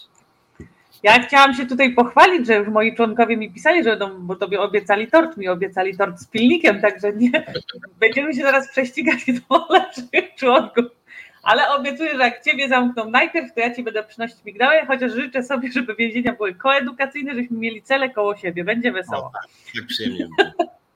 Słuchaj, zacznę od końca tych Twoich wypowiedzi i tutaj chciałabym e, pomówić o cyfrowej rewolucji, e, o nowoczesnym urzędzie e, o e, zinformatyzowaniu zakładu i tutaj od, zaraz sobie porozmawiamy e, w, w, w, kontekście tego, co się działo wczoraj w zakładzie, kiedy e, pracodawca obwieścił czat, na którym będzie odpowiadał na pytania pracowników i o tych, także zaraz o tym porozmawiamy. Jeżeli chodzi o twarde dowody, no to jeżeli twardym dowodem dla Zakładu Ubezpieczeń Społecznych y, y, jest to, że mamy w zamiarze zorganizować nielegalny według pracodawcy oczywiście strajk, no to nie wiem, nie chcę znać prokuratura, prokuratora, który się tym ewentualnie zajmie, chyba że zakład ma zamiar sądownie, nie wiem, zablokować w jakiś sposób możliwość prze, przeprowadzenia tego strajku, bo być może to mają w zamiarze po prostu, nie wiem. Nie, nie, nie będę wchodzić, dla mnie to jest po prostu śmieszne, komiczne, to tak samo jakbym poszła i powiedziała, że nie wiem, Piotr Szumlewicz wybiera się do banku i ma zamiar ukraść długopis. Panie prokuraturze, proszę się tym zająć. Także najlepiej tego po prostu nie komentować, y, bo nie zwykłam komentować y, niepoważnego zachowania niepoważnych ludzi, o czym już kilkukrotnie u Ciebie w, y, w programie mówiłam. No, zakład się broni. Centrala tak naprawdę nie wie, co ma zrobić. Generalnie pracownicy są gotowi do strajku, naprawdę są gotowi do strajku, chociaż dostaje jakieś tam pojedyncze głosy z zapytaniami, zastrzeżeniami. Już jakieś tam pytania się pojawiają, dlatego zaraz w kolejnej części programu na pewno mm, odpowiemy na Wasze pytania, więc jeżeli je macie, to napiszcie oczywiście, co Was jeszcze nurtuje, jeżeli chodzi o nasz strajk. Mm, no ale, ale ten strajk organizujemy. 27 czerwca, godzina 8, odchodzimy od biurek, czy się pracodawcy tu podoba, czy nie, no, no musi się z tym pogodzić, że jeżeli nie ma do, do zaoferowania nam nic, poza 300 złotymi brutto. Y, wspomina o jakiejś ustawie, co też jest ciekawe, nam zakazał mówić o tej ustawie, y, y, a za chwilę sam w stosunku do pracowników, bo, bo nie pozwolił nam jako przewodniczącym i osobom uczestniczącym w, w spotkaniu dotyczącym podwyżek ostatnio mówić o tym, po czym sam dwa dni później wysyła do pracowników informację, że taka ustawa jest i to będzie 1,5%. Do, do dzisiaj nie wiemy, jaka to będzie kwota, ile to jest te 1,5%, czy to będzie wzrost wynagrodzenia zasadniczego, chociaż nie podejrzewam, bo to nie są stałe środki, bo to ma być procent od świadczeń wypłaconych dla uchodźców z Ukrainy, także to nie będą stałe środki, więc podejrzewam, że to będzie jednorazowy dodatek. Więc jeżeli pracodawca nie ma nam nic do zaoferowania, nie czyni żadnych starań, żeby zdobyć dodatkowe środki, a, a mówię tak dlatego, ponieważ już dawno wysłałam zapytanie i to chyba nawet dwukrotnie jakie środki, jakieś środki poczynił pracodawca, żeby zorganizować jakieś inne pieniądze dla nas. Do dzisiaj nie mam niestety odpowiedzi. Mm, także no, no co ja mogę powiedzieć? No dla, dla mnie to jest niepoważne zachowanie. Przy, zakład przyjmuje zadania, nie potrafi yy, zrobić nic, żeby w, w ślad za tymi zadaniami przyszły jakieś kolejne środki dla nas. Więc y, ostatecznym rozwiązaniem zgodnie z ustawą jest y, strajk. Y, tak jak jest napisane, strajk jest ostatecznym rozwiązaniem. Ja nie widzę innej możliwości, bo, bo zakład nie robi nic kompletnie, żeby pozyskać kolejne środki. Dzisiaj było bardzo. Mhm. E, może zadam Ci pytanie, bo tu biegną te pytania, później o nich będziemy e, zapominać. O strajku będziemy pewnie sporo jeszcze mówić, natomiast tutaj są pytania odnośnie tego czatu z pracodawcą. Wczorajszy czat z pracodawcą to była jedna wielka porażka. Marta Właśnie chciałam przejść do tego. Mhm. Tutaj jest skarbówki, więc też tego nie wie. W ogóle witaj Marta. Marta pyta, czy czat wytrzymał ilość e, pytań pracowników, czy serwery wytrzymały obciążenie. No Właśnie. chciałam powiedzieć Ci Marto, że w tej jakże zinformatyzowanej instytucji, która stawia na cyfrowe rewolucje, bo sobie wypisałam ten cytat, bardzo mi się podobał. Jest to nowoczesny urząd elektroniczny, to chciałam Wam powiedzieć, że serwery padły. Zaskoczenie, cholera. Także no, tak, to, tak wygląda cyfrowa rewolucja w zakładzie. Padły serwery, nie wytrzymały naporu pracowników, mimo że ten czat był szumnie zapowiadany, że pracodawca odpowie na pytania pracowników. Pytań było na cztery strony. Ja mam y, screeny tego czatu, także tych pytań naprawdę było bardzo dużo. Były konkretne pytania, to nie były pytania, y, nie było absolutnie ataku na pracodawcę. Y, to były konkretne pytania, jak żyć w dobie tak szalejącej inflacji za takie niskie wynagrodzenia, no, no to po prostu były to naprawdę bardzo konkretne pytania, aż byłam dumna z tych, tych wszystkich ludzi, że tak pięknie potrafili y, y, powstrzymać emocje i, i w spokoju zapytać pracodawcę. Y, no na, i na, na, na, na tyle pytań pracodawca udzielił dosłownie czterech odpowiedzi, przy czym była to taka sama propaganda, jak przychodzi w piątek. Czyli ile środków to nie poczyniono, że jest tylko 300 zł brutto, I generalnie po czterech skromnych, y, bardzo ubogich wypowiedziach y, podziękowano uczestnikom czatu za obecność. Mm, obiecano, że w mailach piątkowych, czyli tej tak zwanej naszej propagandzie piątkowej, pracodawca będzie sukcesywnie odpowiadał na pozostałe pytania. No jeżeli będzie odpowiadał tak jak do tej pory, no to te pytania jak zwykle pozostaną bez odpowiedzi. Także tak, tak wyglądał ten y, świetny czat, na którym pracownicy y, mogli y, zadać, zadać pytania, a tak naprawdę nigdy tych odpowiedzi konkretnych nie uzyskali. Także ZUS nie robi nic w stosunku z tym, żeby porozumieć się, w stosunku do tego, żeby porozumieć się z pracownikami, żeby w jakiś sposób wytłumaczyć to, że nie ma pieniędzy. Osobiście powiedziałam na spotkaniu ostatnim, że to są po prostu butni, zakład jest po prostu butny, jest bezczelny i butny. I nie mówię tu konkretnie o osobach, bo wiadomo, że, że, że zakład tworzy tam centrala, mm, oni nie potrafią rozmawiać z ludźmi, nie mają zielonego pojęcia o HR-ze, mimo tego, że się chwalą tym, ile lat w HR-ze nie przepracowali. Tutaj kobieta pochwaliła się, że pracuje 35 lat w HR-ze, po czym stwierdziła, że stażowe nie jest czynnikiem motywującym pracownika. Także jeżeli takie, takie rzeczy opowiada człowiek, który pracuje w HR 35 lat, to ja nie chcę wiedzieć, gdzie on się tego HR uczył i, i, jak do tej pory udawało mu się gdzieś tam, wydaje mi się, prześlizgiwać w takim układzie, skoro takie ma podejście do pracowników. Po pierwsze, nie potrafi rozmawiać z pracownikiem, mm, w zasadzie to ośmieszają pracowników i w mediach, y, y, i, y, i odpowiadając na maile, czy, czy teraz tak jak wczoraj było zapytania pracowników. No, także czat był kompletną porażką. A może to było tak, słuchaj, bo tak sobie pomyślałem, że ten rzecznik to jakiś, przepraszam pana rzecznika, bo chciałem powiedzieć, że to strasznie jakiś głupi typ jest. Ja, ja mówię głupi nie, żeby pan mnie pozywał, mi chodzi o to, że pan mówi głupio w sensie strategicznie, bo pan ciągle obraża ludzi i wkurza ich pan w ten sposób. E, co prowokuje do udziału w strajku, więc w tym sensie jest pan głupi, jeżeli pan Żebrowski nas ogląda, więc jakby niemądra strategia PR-owa, jak miałbym coś doradzić. Natomiast może to jest tak, bo czytam tutaj e LBJ, to nie był czat na około 50 pytań, trzy odpowiedzi na tych w stylu automatu, więc może z tymi automatami, to kadrą zarządzającą w sensie są automaty i mi się wydaje, że po drugiej stronie też są automaty, może to tak tam poza Uścińsko, może ona otacza się jakimiś tam robotami, jakiś generacji, bo to trochę tak wygląda. Natomiast jedną rzecz chciałem, bo część osób widzę, że sporo jest pracowników ZUS-u, ale nie wszyscy są w ZUS-ie, więc tylko wyjaśnię jedną rzecz. Bo być może mieliście, e, czytaliście na różnych tam WP.pl czy onecie.pl e, coś, co moim zdaniem propagandowo było bezczelnością straszną, natomiast to poszło to ja nie wiem, czy to nie pap przypadkiem rzucił. Mianowicie można było przeczytać y, teksty w stylu wielkie podwyżki w ZUS-ie. Ja muszę powiedzieć, jak ja to zobaczyłem, to myślę, ja pierdzielę, coś Ilona chyba, coś mi, ja nie wiem, coś ją, to ona też będzie zszokowana, nie myślę, coś, żeśmy czegoś nie zauważyli, że to w ogóle oni albo przestraszyli się nas i będą, nie wiem, 1600 na osobę, pod... ja myślę, Jezus Maria, no to albo sukces, albo nas skasowali, albo wreszcie dobrze coś zrobili dla pracowników, nie wiem co, po czym otwieram plik, będą wielkie podwyżki w ZUS-ie. 300 zł brutto maksimum. Ja sobie myślę, zaraz, ale jak, jak to 300 zł brutto, to jest ta wielka podwyżka, po czym wczytuję się w tekst i okazuje się, że te 300, i się upewniam, też do Ilony dzwonię, że te 300 to jest w ramach tego 4,4 y, plus tam miało być do 6 y, do uzupełnione, które było jeszcze w grudniu ubiegłego roku. To była po prostu ustawa budżetowa, ta, którą krytykujemy permanentnie, bo inflacja jest, jak wam przytaczałem, już 13,9, więc oni 4,4 czy nawet 6 to są grosze. Ale już niezależnie nawet od procentowo, kwotowo 300 zł brutto. Ja czytam na jakimś WP.pl, że to jest wielkie podwyżki idą. Ja myślę, wielkie podwyżki, czyli 300 zł brutto. No, prezesi spółek Skarbu Państwa dostali 10 tysięcy mniej więcej na osobę, e, posłowie 60%, czyli jakieś 6 e, tysięcy na osobę.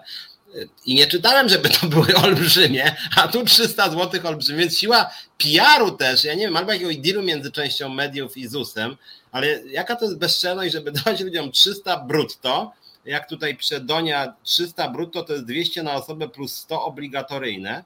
Brutto. Brutto. brutto. Ale rozumiem, że 200 jest obligatoryjne i 100 jest nieobligatoryjne. Ale 200 brutto. Brutto, brutto, czyli tak naprawdę. nie było tak jak, nie było tak jak w Money.pl, tam nie było napisane, że to jest brutto, tam było, że 300 zł. Tylko do, do, do, i właśnie tu jest ten problem, że do szarego człowieka nie dotrze, że, że, że, że taka pani Krysia, pracująca na stanowisku, nie wiem, starszego referenta, inspektora czy specjalisty, y, nie dostanie 300 zł brutto, tylko ona dostanie 200 zł brutto oczywiście Y, y, a to, co ta, ta część obligatoryjna nawet nie pójdzie na wyrównywanie kominów, tylko jak zwykle dostaną te same osoby i te kominy znowu będą zwiększane. Także tak, tak niestety to wygląda i no, to jest takie pogrywanie z, z pracowników. Mi się to bardzo nie podoba. Mm, zawsze o tym mówię, może dlatego się na mnie obrażają, że jakiś starszy referent z pięcioletnim stażem w ZUS-ie który nigdy nie studiował HR, ma chyba jakąś lepszą wiedzę o komunikacji z pracownikami mm, niż 35-letni HR-owiec, który twierdzi, że stażowe nie jest czynnikiem motywującym. I jeszcze druga sprawa odnośnie tego 300 brutto. Ja muszę powiedzieć, że przyglądam się wypowiedziom pana Żebrowskiego. Ja nie wiem, czy to jest głupek, czy to jest ham, czy to jest jakiś typ, który dostaje z góry polecenia, ale to, co on wygaduje, mówimy o praworządności, o to, kto tutaj łamie prawo, oni idą przeciwko prokuraturze, przeciwko nam. Ja słyszałem w ostatnich dniach dwa rodzaje komunikatów. Po pierwsze, e, ci, którzy wezmą udział w strajku, słyszę, że mogą być zwolnieni wszyscy, czyli jeżeli mhm. 10 pracowników ZUS-u weźmie udział w strajku, to pan Żebrowski chciałby ich wszystkich zwolnić dyscyplinarnie. No więc tak sobie przyglądałem się i sobie myślę, że tak, ta, czegoś takiego to chyba nawet w PRL-u nie było. W trzeciej RP nigdy, żeby 10 tysięcy, czy nawet tysiąc osób wyrzucić jednorazowo za udział w proteście, nawet jeżeli pracodawca uznawałby ten protest za nielegalny, ale wyrzucić z pracy z instytucji, która jak sama Uścińska, pani prezes przyznaje, są niedobory zatrudnienia. Według ostatnich jej szacunków to było 1502, jeśli dobrze pamiętam. I ta kobieta ustami swojego rzecznika mówi, że oni będą wyrzucać maso masowo ludzi dyscyplinarnie, no to to jest jakiś hardcore, to są naprawdę lata 70. I drugi przekaz, tu widzę, wyście pisali, pracownicy ZUS-u, że drugi pomysł był taki, że ci, co strajkują, lub też słyszałem inną wersję pana rzecznika, że ci, co popierają strajk, mają nie dostać tego. No Ale ja bym tak chciała. Ja bym i w piątek idę i podpisuję porozumienie, tylko niech napiszą, że przyznajemy po 300 zł brutto na pracownika, tam 200 obligatoryjnie 100 uznaniowo, ok, i niech później będzie napisane, podwyżek nie dostanie pani Ilona Garczyńska za opluwanie zakładu, pan Jan Kowalski za to, że polajkował post pani Ilony, pani Marysia Sadowska e, za to, że e, mrugnęła do pani Ilony podczas trwania programu e, Reset Obywatelski. Ja bym to chciała, to od razu podpisuję. Od razu biorę długopis, podpisuję. No, tak, ja to mówię, bo to jest, znaczy, bo to jest taka, taki brutalny rodzaj bezprawia, słuchajcie, naprawdę, no grozić pracownikom za to, że za pyskowanie, lajkowanie wpisów, wpisy na grupach będą e, kasowane premie, no ja pierniczę. No, podwyżki obligatoryjne. Podwyżki, tak, obligatoryjne podwyżki, e, gdzie generalnie domyślnie jednak miało, wszyscy mieli dostać tyle samo, procentowo przynajmniej, no to to jest jakiś hardcore, że po prostu, no to już jest taka brutalna forma represji antypracowniczej. To są numery, które, z których, powiem tak, rzadko korzystała nawet perelowska władza. E, więc ja jestem rzeczywiście zszokowany tym, że aż tak pan Żebrowski gra no generalnie kryminalnie, można powiedzieć. Znaczy zachęca do dyskryminacji, próbuje zastraszyć ludzi, terroryzować. Zresztą no tutaj Aneta Mydlan też ze Skarbówki, witaj Aneta, pisze, że 200 obligatoryjnie żarty sobie stroją. No też to jako żarty i dlatego ja mówię, jestem też wkurzony, jak nas oglądają jacyś inni dziennikarze, to słuchajcie, weźcie wy się ogarnijcie i nie róbcie materiałów w stylu wielkie podwyżki w ZUS-ie. Już niedługo zaraz będziemy czytać ZUS-owscy bogacze i tam będzie w treści, w treści, że 3800 na 4 im podniosą brutto, albo 3300 na 3500 czy 3600. No naprawdę jest pewna granica e, bezczelności, jakiegoś takiego braku e, rzetelności, no, której nie należy przekraczać. No, jakie wielkie podwyżki ludzie? Więc, więc ja się mogę odnieść tutaj, bo tu widzę pan Karol Krawczyk już drugie pytanie zadaje i chciałabym się odnieść do obu, tylko sobie pozwolę e, wcześniejsze odnaleźć. E, co pani zrobi, jak przystąpię za panią do strajku i nie dostanę podwyżki, tak jak pisze pracodawca? No co ja mogę zrobić? Pójdę z tym do prokuratury i do sądu. Nie może tak być, nie ma w ogóle takiej możliwości. No co to ma znaczyć, że pracodawca nie da podwyżki pracownikowi, bo zastrajkował? Nie ma czegoś takiego. Nie ma. No po prostu do, musicie, musicie też trochę pomyśleć czasami. I tak samo komentarz. Wy się śmiejecie, a ludzie potrzebują, gdzie to jest? Ludzie, ludzie potrzebują E, pieniędzy tu i teraz, a jak ktoś nie dostanie, to co z własnej kieszeni dacie. E, czy 150 zł brutto w momencie, kiedy wszystko idzie do, do, do góry, tak pana ratuje? Chce, narzekaliście, że chcecie strajku. E, mówicie, że za mało zarabiacie. Co roku jest dokładnie to samo. Co roku dostajecie 300 złotych, z wielką obietnicą, że y, będziemy szukać dla Was pieniędzy. Z, od, z, ze związków idzie przekaz, że będziemy walczyć o więcej. Kiedy dostaliście więcej niż te przekazowe y, pieniądze z ustawy budżetowej? Nigdy. Więc może w tym roku złammy y, zasady i zróbmy coś inaczej. Bo jeżeli znowu w piątek podpiszemy te 300 zł, to wierzcie mi, że nic nie dostaniecie, a powiem więcej, wszystkie urzędy teraz zaciskają pasa i nie zaciskają pasa na poziomie dyrektorskim centralnym, zaciskają pasa na szeregowych pracownikach. Y, w, w kasie Agata przecież pisała chyba wczoraj na, y, nawet na swojej grupie, że zaciskanie pasa będzie się zaczynać od szarego pracownika. i wszystko idzie w górę. Teraz inflacja wynosi tam 13 z hakiem, za chwilę będzie 20%, dzisiaj stopy procentowe w górę i, i 150 zł naprawdę nie zrobi nikomu różnicy. Wierzcie mi, nikomu nie zrobi różnicy i nie wierzę w to, że zrobi. Jeszcze jak chodzi o funkcjonowanie mediów, dzisiaj stała się rzecz mm, dziwna, no bo media sporo piszą o tych sprawach związanych z ZUS-em i skarbówką i staramy się to nagłaśniać. Wczoraj, słuchajcie, w godzinach, wczoraj chyba to było w południe gdzieś, dzwoni do mnie redaktor Super Expressu. Przepraszam cię Super Expressie, ale no niestety muszę krytykować pewne działania, które moim zdaniem są naganne z perspektywy etyki dziennikarskiej. Dzwoni do mnie dziennikarz Super Expressu i mówi, panie Piotrze, na żywo mam dla pana ciekawego newsa, niech pan na szybko mi skomentuje, jutro to pójdzie w wydanie. Ja mówię, no słucham, co pan może wie, że nie wiem, że Ilone do pracy przywracają, czy pani Uścińska będzie zwolniona? A on mówi, no nie aż tak, ale E, mamy, e, mamy e, bezpośrednią doniesienia z informacji publicznej, czyli od ZUS-u samego, że w 2021 roku ZUS wypłacił na nagrody dla dyrektorów 79 milionów złotych. Nagrody. Że jest taki właśnie fundusz, którego dostała kadra kierownicza, dyrektorska 79 milionów złotych. Ja wtedy powiedziałem, no wniosek jest oczywiście taki, że chyba wypadałoby wreszcie podnieść radykalnie wynagrodzenia dla pracowników, zwolnić panią Uścińską, bo to już jest jednak bezczelność, żeby kadra kierownicza dostawała majątek, a dla pracowników nie ma. E, po czym dzisiaj rano się jakiś tekst właśnie ukazał, a po dwóch godzinach znikł. Ja dzwoniłem nawet do Super Expressu, starałem się czegoś dowiedzieć. Jedna z osób e, mi powiedziała, że w ogóle nie wie, co się stało, chyba jakieś telefony poszły w ruch, ale jeśli chodzi o tą kwotę 79 milionów, to jest absolutnie pewne, ponieważ jest to informacja, którą uzyskali w ramach informacji publicznej, czyli bezpośrednio od samego ZUS-u. Więc to nie było tak, że im się pomyliło, zrobili i ZUS powiedział, nie wiem, będzie proces, bo kłamiecie. Nie. To była informacja w ramach informacji publicznej. Jak mówię, 79 milionów dla kadry kierowniczej, dodatkowe pieniądze, więc pieniądze, krótko mówiąc, ZUS ma dla kadry kierowniczej, tak samo jak z drugiej strony mamy skarbówkę, e, były nagrody dla Ministerstwa Finansów bardzo wysokie za tak zwany Polski Ład, to brzmi jak Monty Python, ale oczywiście sobie dali za coś takiego jak Polski Ład, to trzeba mieć butę niezłą swoją drogą, ale to samo jest w ZUS-ie, no i właśnie i, i, i materiał znikł. Dzisiaj jak chodzi o many.pl, ja się cieszę, że materiał poszedł, oni się dowiedzieli, że nas pozwali do prokuratury, ale dobijałem się tam 6 godzin, 6 godzin, żeby oni w ogóle puścili nasze stanowisko w sprawie, bo przez trzy czwarte dnia było wyłącznie ZUS-u. E, zdradzę też Wam, że e, i przy okazji zachęcam do wsparcia. Robimy e, na zrzutce.pl fundusz strajkowy, to jest też fundusz i na wsparcie prawne dla Ilony i być może, jeżeli będą przeciwko nam sprawy sądowe i prokuratury nasyłanie na nas. I okazało się, że zrzutka pisała do nas pytanie odnośnie, odnośnie naszych działań, ponieważ dostali skargi. Tych skarg nie ma na stronie, dostali od Zakładu Ubezpieczeń Społecznych. W związku z tym jest taka kampania zastraszania. Część mediów się w ogóle wycofuję z materiałów, które są zweryfikowane, jak mówię w wypadku Super Expressu. Many.pl to radziło się prawników, czy może moją odpowiedź puścić. Wejdźcie sobie na stronę PL i zobaczcie, co ja tam napisałem, czy to rzeczywiście prawnicy powinni się takimi rzeczami zajmować.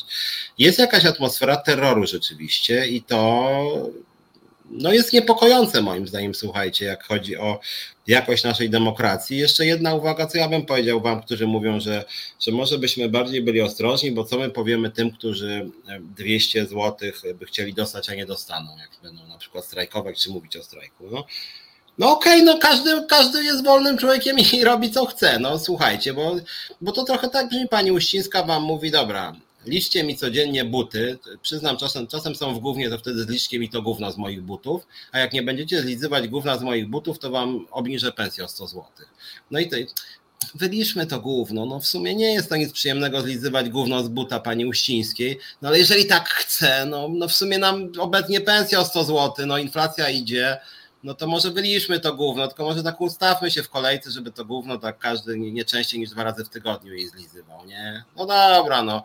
No Ilona tak mówi, żeby nie lizać gówna i w ogóle, no to jeszcze, jeszcze, jeszcze y, wkurzy się Uścińska i powie, że, że, że, że, że jak wy tak chcecie, to będziecie musieli dwa razy częściej gówno zlizywać z butów. No, jeszcze, co więcej, ja dodam, ja tu wtrącę. Jeśli, niech jeszcze Ilona udowodni, że gówno śmierdzi jest niedobre. Tak, bo może jest dobre. Dobre, no, może tam Może to misja ZUS-u jest po prostu. No i generalnie rzecz biorąc, tak, tak niestety ostatnio te rozmowy wyglądają. Tu ja dawałem w resecie z Krzeniakiem, jak nie oglądaliście inny przykład e, do osób, które pytają, czy my musimy robić referendum strajkowe, czy nie. To wygląda trochę tak, że pięciu bandziorów podbiega do Ilony, jeden kopie ją w brzuch, e, dwóch kopie ją po twarzy.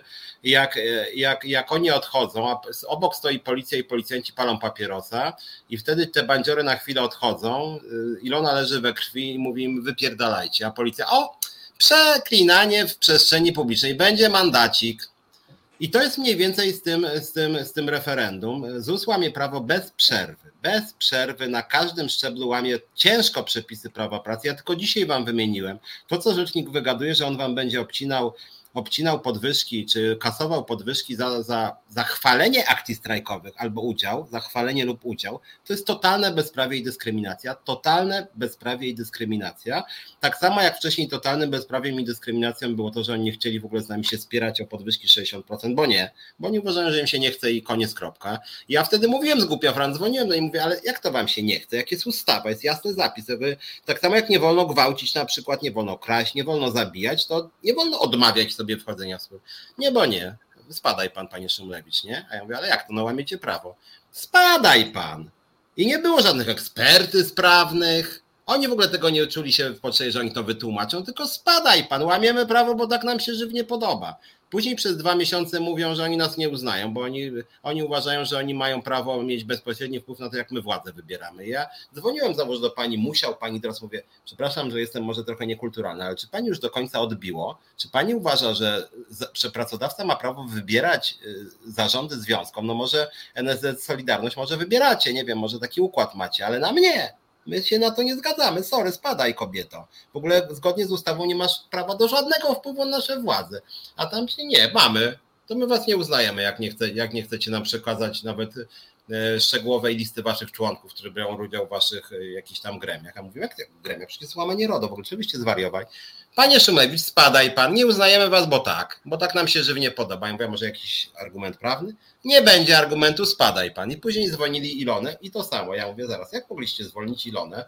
Skoro czytam w dokumencie, że Ilona jest oskarżona o to, że e, krytykuje pracodawcę odnośnie stosunków pracy, plus zachęca ludzi do protestów. To nie są rzeczy nielegalne. Zresztą o tym też mówił tu trochę Piotr Bocianowski, z jakich przyczyn się ludzi zwalnia dyscyplinarnie. Bo na przykład ukradli coś, bo zniszczyli firmę, bo przyszli pijani do pracy. Ilona po prostu e, krytykowała pracodawcę. I ja mówię, nie wolno wam, a nie wolno. A ja mówię, czy moglibyście powiedzieć na jakiej podstawie? Nie powiemy, spadajcie, nie? I później my mówimy, no dobra, no to może jednak mamy tego dosyć, robimy strajki. I teraz czytam, że wy dostajemy tych listów dużo. Przedstawcie argumenty na rzecz referendum, że ono musi być. I tu ktoś napisał nawet teraz, bo takich głosów czytałem dużo, Danajp, a nie można by zrobić referendum, żeby się odwalili. Danajp, no to jakbym był złośliwy, to bym powiedział to zrób. I nie dlatego, żebym był, że, że to tak złośliwie, tylko referendum instytucji takiej jak ZUS, 40, bodaj 3 tysiące ludzi obecnie. Bardzo dużo placówek również w małych miejscowościach. My nie mamy listy pracowników, dlatego że pracodawca wyrzucił z listy pracowników Ilonę Garczyńską, która nie ma maila służbowego jako liderka związku, upoważniona jako jedyna wraz z wiceprzewodniczącą do reprezentacji związku. Więc na chwilę obecną na, my nie mamy jak reprezentować związku. Oni nas wyrzucili z firmy po prostu. Oni nam nie dają dostępu do niczego. Oni od miesięcy odmawiają z nami jakichkolwiek rozmów. Oni nie uznają w ogóle naszych postulatów. Więc jak ten pan Żebrowski pisał, że on tam zgodnie z ustawą, co ja wam cytowałem, oni znają, że są, że są procedury w sporze zbiorowym. Oczywiście, że są. Pierwszą procedurą jest to, że pracodawca ma obowiązek uznać, obowiązek uznać spór zbiorowy na tle płacy. Obowiązek. Oni złamali to prawo. Więc oni złamali czterokrotnie prawo I teraz oni mówią nam, róbcie referendum. No to mówię, to niech nam ZUS da wykaz pracowników, wszystkich, wszystkie kontakty na przykład mailowo i proszę bardzo, możemy zrobić w jeden dzień. W jeden dzień, ale oni tego nie robią, bo oni nas blokują wszędzie. Po prostu wszędzie łamią prawo, po prostu działają bezprawnie. Działają nie robią, tego, bo, nie robią tego, bo dobrze wiedzą, że jakby do, można było zrobić to referendum i byśmy zrobili to referendum, to ja podejrzewam, że spokojnie 80% pracowników byłoby za strajkiem i to byłoby dla nich zgubne. A ja jeszcze się odniosę tutaj do komentarza. Zaraz na wszelki wypadek padną argumenty, że wojna, że pandemia, że trudna sytuacja. Już padają.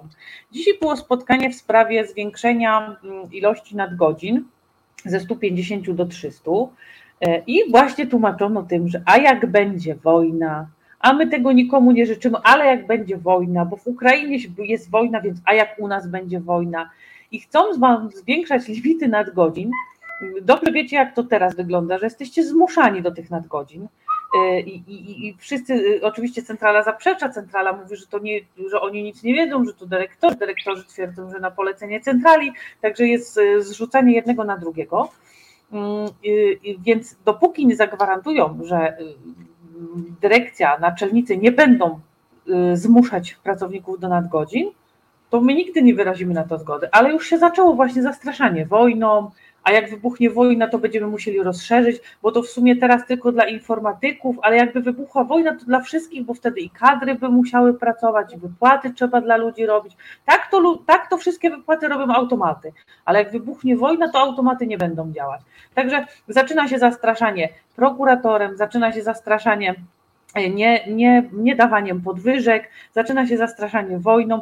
Tu jesteście po prostu, ja nie mówię do wszystkich, bo są osoby, które naprawdę widzą pewne rzeczy, ale tu mi się wydaje, że generalnie zdecydowana większość ma syndrom sztokholmski, po prostu syndrom sztokholmski, że co roku jest to samo, co roku e, e, są oszukiwani, za chwilę wam wszystko pozabierają i powtórzę to, bo zakład też nie mówi, że jubileusze wszystko jest na, mm, na zawsze, tylko wyraźnie podkreślają w mailach i w mojej dyscyplinarce też jest wyraźnie napisane, że zagwarantowane było na 2021, 2022 i dalej nic, dalej nie ma. Jesteście pewni, że to wszystko będzie? Bo ja wam gwarantuję, że nie. Jak mają oszczędzać na pracownikach, to wierzcie, że zabiorą wam wszystko. Słuchajcie, może zróbmy krótką przerwę, bo weszliśmy wcześniej, więc żeby nie, nie, nie, nie robić tak godzinę 20, żebyście też mogli trochę kości, że tak powiem, jakoś tak się przeciągnąć. Zróbmy krótką e, e, piosenkę, krótką przerwę i zaraz wrócimy do naszych działań. Też wysłaliśmy e, skargę na Uniwersytet Warszawski, gdzie pani Uścińska pracuje. Ciekawa jest ta korespondencja, właśnie dostałem kolejne pismo swoją drogą, nawet ci nie mówimy. No to zróbmy teraz krótką przerwę na piosenkę i się widzimy za, za 3 Szykujcie pytania. Odpowiemy tak na wszystkie. Chętnie odpowiemy. To jest Reset Obywatelski. Tworzymy go razem. Dołącz do nas na YouTube, Facebooku i Twitterze. No i jesteśmy, wracamy, czas na związki, witajcie. Mm, mówiłem przed przerwą o tym, że y, zaczęliśmy trochę przyglądać się pani Uścińskiej. Bardzo mi przykro pani Gertrudo, ale no, że tak powiem, e, e, działamy zgodnie z zasadą dyscyplinarka za dyscyplinarkę. Jeżeli pani się uparła, że obecna tu Ilona Garczyńska ma stracić pracę, to my zrobimy wszystko, żeby pani też straciła pracę. Mm, no i cóż, no kiedyś pani wróci na uczelni, kiedyś pani wróci do kariery akademickiej i ta kariera może być troszeczkę zniszczona przez to, co pani robi w ZUS-ie. E, nie wiem, czy wiecie, ale w ZUS-ie jest tak, że tam kandydaci na prezesa ZUS muszą spełniać pewne kryteria jakościowe, merytoryczne, tak jest zapisane w konkursie na stronie ZUS-u. W związku z tym pani Gertruda Uścińska startowała na stanowisko prezes ZUS jako przedstawicielka między innymi Uniwersytetu Warszawskiego i Polskiej Akademii Nauk.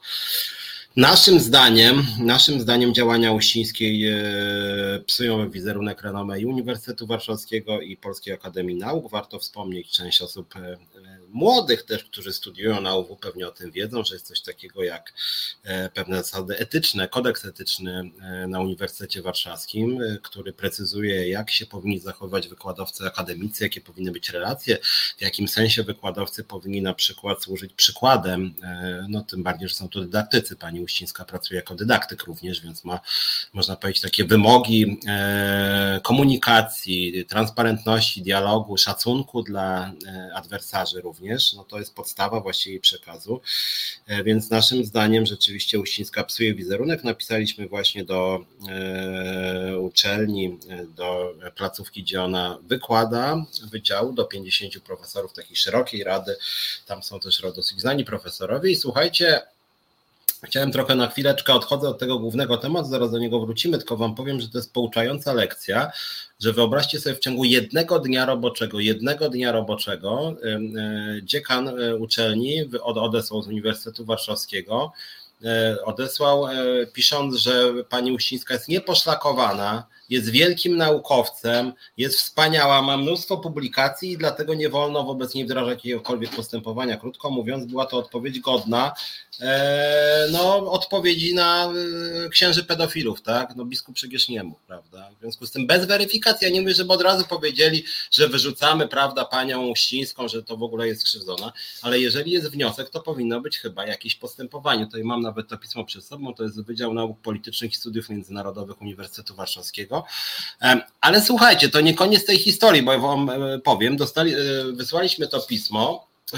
E, ten rektor nam odpisał, że dziekan, przepraszam, że w ogóle się tym nie zajmą, bo pani Uścińska jest wielką, wspaniałą panią profesor. I ja wtedy odpisałem, jesteśmy rozczarowani państwa odpowiedzią, która niestety przypomina praktyki ukrywania pod dywan afer związanych z osobami publicznymi. Bez żadnej analizy sprawy ani odniesienia się do naszych zarzutów postanowili państwo zamknąć sprawę jako jedyny argument, przywołując wysoką pozycję profesor Uścińskiej e, w środowisku naukowym. E, tam też wyraziłem wątpliwość, czy rzeczywiście e, podobne byłoby podejście, gdyby chodziło na przykład o doktoranta. I ciekawe, że po tym piśmie, gdzie pokazałem, na czym polega łamanie prawa przez Uścińską, na czym polega brak dialogu, na czym polega pogardliwe podejście do pracowników, dyskryminacja, mobbing, prześladowanie niewygodnych związków zawodowych, to wyobraźcie sobie, że zgłosił się profesor, wokół, wobec którego uruchomiono postępowanie dyscyplinarne błyskawicznie. Profesor w podobnym wieku co Uścińska również ma krzyże zasługi. I się okazało, że E, że uruchomiono bardzo szybko i co ciekawe, zabrano mu zajęcia. Przyczyną bezpośrednią, bo zacząłem szukać o co to chodzi w tym wszystkim, było to, że na jednych, e, jednym z zajęć chwalił aneksję Krymu przez Rosję. I zdaniem kilku studentów wypowiadał się przychylnie na temat, e, nie na temat wojny, że Rosja ma rację i dobrze, że podbija Ukrainę, ale że w jakiejś mierze sympatyzował z Rosją. I teraz tak, ja generalnie rzecz biorąc w tej wojnie uważam, że rację ma Ukraina i polityka Rosji jest zbrodnicza. Niemniej jednak, jeżeli mamy się przyglądać szkodliwości czynu, Teraz pytanie, czy rzeczywiście rzucona jakaś uwaga profesora o tym, że, że, że w sumie Rosja miała prawo anektować Krym, a po drugiej stronie mamy zwolnienie dyscyplinarne za działalność związkową. I co ma teraz większą szkodliwość społeczną? Co jest większą krzywdą dla ludzi? Zwolnienie dyscyplinarne w psychologii uznaje się, że to jest chyba trzeci czy drugi, trzeci największy stres w życiu po śmierci bliskiej osoby i rozwodzie. Zwolnienie dyscyplinarne to jest taki trzecie, najmocniejszy hardcore, gdzie ludzie się załamują psychicznie, mają myśli samobójcze, nie mogą dojść do siebie często przez lata. E, tymczasem pan no, wyraził pogląd, moim zdaniem nierozsądny, że Rosja częściowo w tej wojnie ma rację. Nie podoba mi się, uważam, że nie ma racji. Natomiast szkodliwość społeczna zwolnienia dyscyplinarnego w placówce, jakby nie było również badawczej, bo ZUS ma też swoją, swoje pismo naukowe, więc, więc, y, więc pani Uścińska tam szła jako naukowiec też, więc moim zdaniem zwolnienie dyscyplinarne ma dużo większą szkodliwość społeczną i przynajmniej ta Rada Uniwersytetu powinna bezwzględnie się tym zająć. I co ciekawe, po kolejnych dwóch dniach po tym moim piśmie odezwał się ten profesor, że wobec niego uruchomili postępowanie, odezwał się jeszcze drugi profesor, po czym dzisiaj dostałem kolejne pismo, że pani Uścińska jest wielka, wspaniała i w ogóle nie wolno wobec niej prowadzić postępowania, bo jest fantastycznym dydaktykiem. Eee, I, ale to już podpisało 10 z 50 profesorów, co ciekawe. Więc jakiś podział może nastąpi, więc pani Uścińska może jednak nie będzie miała tak bardzo e, łatwo. E, jeżeli nas pani Uścińska ogląda, czy pan Żebrowski, będziemy was szukać wszędzie, gdzie się da, będziemy was kąsać, będziemy pisać do wszystkich pism, e, do wszystkich miejsc pracy, będziemy pisać również do organizacji międzynarodowych z panią Uścińską i wszędzie będziemy na cały świat mówić o tym, żeby, że, że pani Uścińska działa nagannie, że łamie prawo, że powinna być wyrzucana po prostu z placówek, ponieważ szkodzi wizerunkowi wizerunkowi e, miejsc, w których pracuje. Generalnie, jeżeli się zwalnia kogoś dyscyplinarnie za poglądy, no to niestety trzeba się liczyć z tym, że druga strona będzie się bronić po prostu. Tak? Pani Uścińska działa bardzo brutalnie, bardzo bezprawnie. Moim zdaniem to jest działanie wręcz kryminalne i my sobie A na ja... to nie pozwolimy. Ja tutaj wrócę do naszego tematu, bo tak przypomniało mi się to, co miałam tak, powiedzieć. Tak, wróćmy, jeszcze tylko taka była, chciałem trochę tak, tak temat. Tak, ale to, to, też się odnosi do tego, co mówisz, bo tutaj na pewno departament notuje, mam nadzieję, że nie muszę mówić wolniej, będziecie sobie stopować.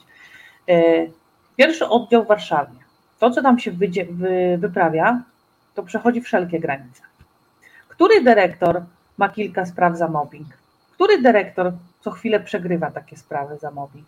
Który dyrektor wyrzuca ludzi, bo są na zasiłku rehabilitacyjnym? Hmm? Może o tym sobie porozmawiajmy. Może porozmawiajmy o zastraszaniu pracowników i zwalnianiu ich dyscyplinarnie za zgłaszanie nieprawidłowości, za to, że rodzina, rodzina dyrekcji bierze zasiłki, o czym Państwo wiecie, bo było to Państwu zgłaszane, a sygnalista został zwolniony dyscyplinarnie. Może porozmawiamy sobie o dywanikach, na, których, na które chodzą teraz pracownicy po tym wczorajszym czacie, bo zadali niewygodne pytania, bo pytanie według y, naczelników y, były zbyt bardzo agresywne w stosunku do pracodawcy, chociaż wcale nie, bo ja ten czat czytałam, to były normalne pytania. Także może zróbcie porządek na swoim podwórku. Może zróbcie porządek z tymi fryzjerkami polityków, które teraz były awansowane na mm, dyrektorów może tutaj zadziałajmy. Tak? A nie będziecie e, y, zastraszać pracowników. Dlaczego nie, nie zajrzycie we własne podwórko? Warszawa, wyprowadzenie miliona złotych. Legnica, wyprowadzenie dwóch milionów złotych. Ile było samobójstw w ostatnim czasie? Co samobójcy zostawiali w liście? Dlaczego się zabili? Powiemy to? Czy nie będziemy tego tematu ciągnąć? Może tutaj zajrzyjcie, bo widzę, że wy wolicie zaglądać do pracownika, który nie wyrobił statystyk, bo, bo śmiał powiedzieć, że nie wiem, gorzej się czuje, że nie może zrobić nadgodzin, a nie zaglądacie tam, gdzie powinniście. A ja tam zajrzę z przedsiębiorcami. Ja też zapraszam. I będziemy tam zaglądać. Ja też zapraszam swoją drogą, bo jak widzicie, to co my robimy, staramy się łączyć jakby dwa wymiary. Ja jestem liderem związkowym i zarazem dziennikarzem. Mm, I zachęcam Was, żebyście te patologie, o których też Ilona mówi, żebyście do nas w sprawie tych patologii po prostu pisali.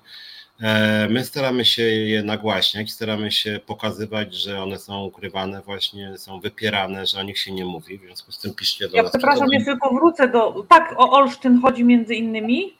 E, tutaj zakazano mi, oczywiście dzwoniła do mnie pani dyrektor i prosiła, żebym ja tego nie rozdrapywała, ale będę to rozdrapywać, bo ja nie pozwolę zamieść tego pod dywan, bo wszystkie inne przypadki, to wszystkie te osoby zostały, e, chodziły plotki, że to były wariaci, że to oni byli niestabilni emocjonalnie, że się nie nadawali wcale do pracy, że, że zostawiono ich, bo, bo no, no, już trzeba było, że tak szkoda było ich wyrzucić, ale w sumie to byli wariatami. Także zrobiono z tych osób wariatów, wariatów niestabilnych emocjonalnie i nie nadających się do pracy.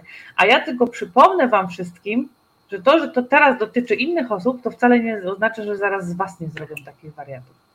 Bo to, do czego dochodzi w ZUS-ie, mobbing i mobbing, mówię tu z pełną świadomością, bo mobbing to też jest y, y, nadmiar pracy, y, wszechobecny mobbing, tej pracy nie da się przerobić, jest za mało ludzi, automaty nie dają rady, Także y, to tak dalej nie, można pociągnąć do pewnego czasu. W pewnym momencie człowiek naprawdę y, przestaje funkcjonować i, i naprawdę nie daje rady, a pracodawca wtedy tylko czyha, żeby takiej osoby się pozbyć.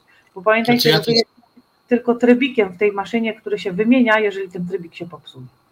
Ja też się dziwię cały czas tym innym związkom zawodowym, że one tak e, trzymają się z boku nas, bo słuchajcie, jeżeli oni uparli się, żeby nas jakoś zniszczyć, skasować, zwolnili dyscyplinarnie Ilonę, to jak wy będziecie siedzieć cicho, no to po prostu któregoś dnia będą mogli was skasować, wtedy będziecie osamotnieni. No, więc my cały Ale ja podejrzewam, nie... ja podejrzewam, że takie straszaki już poszły. To dlatego tak wszystko grzecznie tam jest, bo to już poszło. Ja wiem, no, tylko, że, tylko, że to się właśnie moim zdaniem ta strategia się nie opłaca. To znaczy tego przyzwalania na kolejne przesuwanie granic, że teraz was upokarzają tak. Ja się trochę oczywiście śmieję, jak mówię wam, obrazowo o lizaniu stóp pani Gertrudy Uścickiej, czy jej butów, zmywanie gówna, że tak powiem mówiąc kolokwialnie, ale z drugiej strony mówię o przesuwaniu granic. Jeżeli dzisiaj was upokarzają i wam mówią w oczy, że jak będziecie pyskaci, to wam obetną e, jakieś dodatki czy podwyżki pensji, no to jest totalne bezprawie, ale totalne bezprawie. I w momencie, kiedy wy będziecie mówić, no może jest bezprawie, ale może dostanę jednak 100 zł więcej, jak będę grzeczny, no to jest taki no już nie powiem, że jest to po prostu obrzydliwe takie sprzedawanie się, ale to jest przy okazji przesuwanie granic, bo któregoś dnia wy jednak powiecie, nie kurde, teraz to już przesadziła. I wtedy powiedzą, tak, pani uważa, że, przesadzi, że ja przesadziłem, to zwalniam cię dyscyplinarnie, tak? I wtedy już nie będzie obok was bojowych związkowców, bo wszyscy będą wyrzuceni, a będą wyrzuceni przez was, bo żeście nic nie zrobili, żeby tych ludzi ratować. My jako związek robimy wszystko rzeczywiście, żeby, żeby Ilonę przywrócić do pracy. Tutaj ktoś napisał Marla B, że właśnie związki zawodowe dziwnie milczą. To jest niesamowite zupełnie słuchajcie. I dla mnie obrzydliwe, po prostu obrzydliwe, jak nas oglądają Państwo z OPZZ-u, Solidarności, innych związków. Ja rozumiem, macie prawo być przeciwko strajkowi. Macie prawo. Okej, okay, to jest decyzja e, naszego związku. My uważamy, że tą władzę całą trzeba zmieść za pomocą strajków, ale okej, okay, to jest nasze zdanie. Nawet OPZZ czy Solidarność mogą być innego zdania, ale to, że nie ma żadnego słowa solidarności z Iloną, żadnego ze strony tych, już nie chcę brzydkiego słowa użyć, to jest po prostu odrażające, bo nawet jeżeli Ilony ktoś nie lubi, bo uważa, że jest pyskata, bojowa, obraża, czy co tam jeszcze, to naprawdę zwolnienie dyscyplinarne to jest cholernie poważna sprawa. Cholernie poważna sprawa i naprawdę to, że żaden z tych dziesięciu, bodajże tam dziewięciu związków pozostałych słowa nie napisał. Jeden mały, tak się ostatnio odezwał, ale te największe żaden, żaden OPZZ, Forum, Solidarność, tylko siedzą w tych swoich kontach i jak mówię, ja, to, że OPZZ w ZUS-ie jest obrzydliwym związkiem żółtym, chodzi o władzę przynajmniej podporządkowanym pracodawców, to ja już to wiem, bo oni ostrzegali przed nami, straszyli nami, że myśmy robili strajk w locie, który skąd był legalny i wygrany, więc to najlepiej świadczy o tym związku. Więc OPZZ to nie mam złudzeń, bo to jest jakaś odrażająca organizacja, ale inne organizacje, ludzie, obudźcie się, no przynajmniej napiszcie zdanie, że, że nie podoba wam się zwolnienie dyscyplinarne waszej koleżanki. No ja pierniczę po prostu, jak można być takim niefajnym. No, nie kumam, przyznam szczerze, więc to, to mnie rzeczywiście bulwersuje ten taki demonstracyjny brak solidarności, że oni siedzą cicho i myślą, że coś z tego będą mieli. Nie będziecie z tego nic mieli poza wszystkim. Tutaj Karol Krawczyk się bulwersuje. Ja nie wiem, czy to nie Joasia czasami do nas wpadła z ołówkiem i kartką. To napiszcie publicznie, co się dzieje w tych oddziałach. Podajcie fakty. Na bank któryś z serwisów się tym zainteresuje, bo tylko straszycie, a nic z tego nie macie. No tylko zwolnienie dyscyplinarne. No jakbyś się orientował i czytał, bo widzę, że jesteś tutaj na większości resetów, o tym była mowa już dawno. Podawałam nawet linka do artykułów na, na, na, na, na Facebooku, yy, więc no czytaj. Ja ci nic na tacy nie będę podawać po 10 razy. Było o tym pisane. Nawet sprawa była w prokuraturze, w sądzie, sprawy się już zdążyły pokończyć. A ty znaczy, dalej udajesz zaskoczonego. Jak chodzi o to, to my, ja to przyznam szczerze, bo tak wygląda nasza praktyka. My przygotowujemy mnóstwo materiałów na faktach, więc jakby jako związek prowadzimy też takie, nazwijmy to trochę działalność takich dziennikarzy śledczych i my rzeczywiście wysyłamy do bardzo wielu mediów różne materiały, bombardujemy te media w zasadzie. Udało nam się e, doprowadzić do sytuacji, że było sporo naprawdę dużych materiałów w takich renomowanych mediach typu, nie wiem, Onet.pl na przykład, e, czy w Okopres był, był na temat i to były materiały, gdzie byli cytowani pracownicy ZUS-u, którzy pokazywali na konkret, konkretne jednostki, gdzie praca na przykład 35 stopni w lecie, albo gdzie, gdzie był mobbing, albo gdzie były wyprowadzane pieniądze. My to nagłaśniamy. Akurat na tyle, na ile możemy. No więc nie wiem, czego od nas byś więcej oczekiwał. No my ja możemy myślę, to ja myślę, że Karol informacje różne.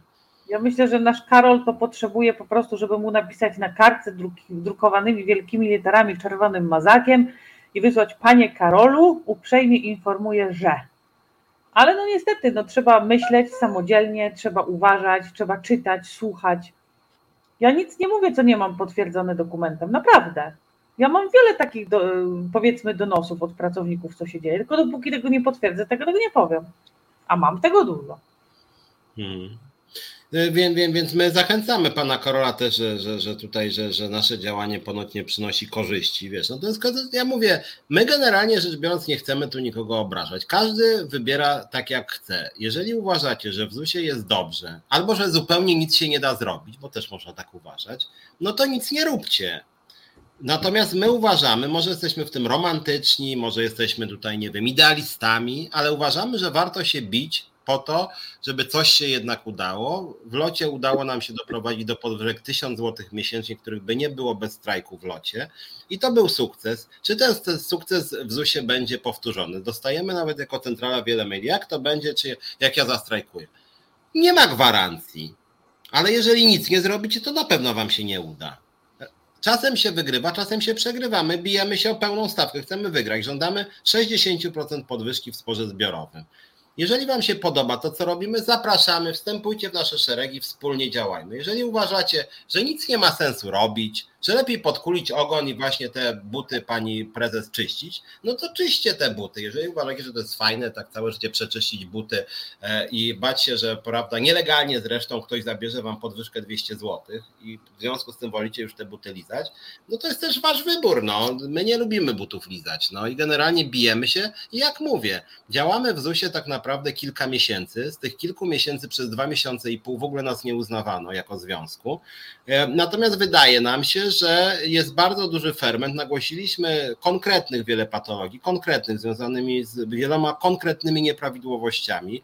W wielu sytuacjach e, były interwencje, ja mówię teraz e, nawet o poszczególnych miastach i poszczególnych urzędach ZUS-owskich. Teraz zachęcamy do udziału w strajku, bo uważamy, że władza jest na tyle bezczelna, tylko że tylko w ten sposób można doprowadzić do realnej zmiany. I tyle. Y, kolejne pytanie jeszcze o strajk, o referendum strajkowe. Ja mówię, Adamie, no ja nie wiem, my, my mówimy, czy my mówimy w sposób jakiś niejasny? Wydaje mi się, że mówimy jasno. Bardzo chętnie byśmy zrobili referendum strajkowe. My bardzo jakby, co więcej, ja i z Moniką Żelazik, żeśmy e, w jednej z dyskusji z inicjatywą pracowniczą mówili, że, powinien, że referendum jest bardzo ważne, powinno być referendum. My tak uważamy, nie, nie należy likwidować referendum, tylko problem polega na tym, że Zakład Ubezpieczeń Społecznych, niszcząc demokrację, niszcząc praworządność, zablokował nam możliwość jakiegokolwiek działania. W związku z tym referendum nie ma, ponieważ Zakład Ubezpieczeń Społecznych działa w sposób przestępczy po prostu i tyle. Jeżeli by nie działał w sposób przestępczy i by nie zwolnił Ilony, by przystąpił do sporu zbiorowego o 60%, nie próbowałby nas zdelegalizować uparcie przez parę miesięcy, udostępniałby nam adresy, przynajmniej mailowe wszystkich pracowników, pozwalałby na komunikację między pracownikami, to bardzo chętnie zrobimy referendum. No bardzo chętnie. No. No ale, ale ja, dam, ja, dam jeszcze jeden, ja dam jeszcze jeden przykład Adamowi. Robimy dzisiaj referendum. Wygrywamy to referendum. Ogłaszamy, że wygraliśmy referendum. Przychodzi pracodawca, mówi, przepraszam, nie przychodzi, wysyła maila piątkowego, że referendum jest nieważne, bo pani Ania z Pcimia, no w sumie to była na wolnym, ona tak bardzo chciała zagłosować. I oni uznają, że to referendum jest nieważne. I co robią wtedy pracownicy? Nie, Ilona, to referendum nie jest ważne, to robimy jeszcze jedno. I znowu, od nowa, pracodawca przychodzi, mówi referendum nieważne, bo, bo ktoś zakreślił czerwonym długopisem, a nie czarnym. Uważamy, że referendum nieważne. I co będziemy te referenda w nieskończoność robić? Bo za każdym razem pracodawca przyjdzie i powie. Y, y, I, i właśnie, a teraz mi się jeszcze przypomniało jedno. Dostaję też wiele pytań, że pracownicy nie dostali oficjalnego maila y, w sprawie strajku. Od kogo chcecie tego oficjalnego maila? Od pani Uścińskiej, czy pani musiał ma to wysłać? Kto ma wysłać Wam tego maila? Uważacie, że pracodawca Wam wyśle oficjalnego maila, że będzie strajk? Oczywiście, że nie. Myślicie, że pracodawca powie, że strajk jest legalny? Oczywiście, że nie. I to samo jest z referendum. I zawsze tak będzie. Zawsze pracodawca będzie dążył do tego, żeby nie było, bo nie po to sobie pracodawca mówi, że wszystko robią automaty, żeby teraz podczas strajku wszystko padło i musiałby się tłumaczyć, gdzie są te automaty, dlaczego to wszystko nie działa, dlaczego to padło. Bo to robią ludzie. I pracodawca się nigdy nie pogodzi z tym, że on ma ludzi pod sobą, a nie automaty. To jest ten problem. I nie będzie referendum, a będzie strajk. I to wszystko teraz od Was zależy, naprawdę. My żeśmy doprowadzili do strajku mm, dzięki też po części pracodawcy, bo to dzięki pracodawcy, przecież to pracodawca mnie wyrzucił z pracy i otworzył nam drogę do strajku. Także macie teraz prostą drogę do strajku. Teraz wszystko zależy od Was, wszystko. A jeżeli mhm. nie dojdzie do strajku, to zapinajcie pasy. Ja też tak widzę, bo myśmy, tu nawet teraz zerkam na komórkę, bo myśmy już wysłali, my również działamy instytucjonalnie. Inspekcja pracy już się w sprawie wypowiedziała nawet dzisiaj chyba z tego, co, co mi przysłałaś. Tak. Dostaliśmy pismo od inspekcji pracy. My, no ja nie lubię tak na bieżąco, bo dostałem je, przyznam wam szczerze, 10 minut przed programem. Więc ja też przed chwilą przed programem, także nawet nie przeczytałam. Mhm. Więc na pytanie, czy my działamy, tak, my, my, my, my, wysyłamy do inspekcji pracy, my poślemy pisma do prokuratury również, żeby było jasne. My pewnie też, my idziemy oczywiście do sądu, żeby przywrócić Ilonę Garczyńską. My będziemy myśleć na temat różnych skarg. Pisaliśmy do premiera w tej sprawie również.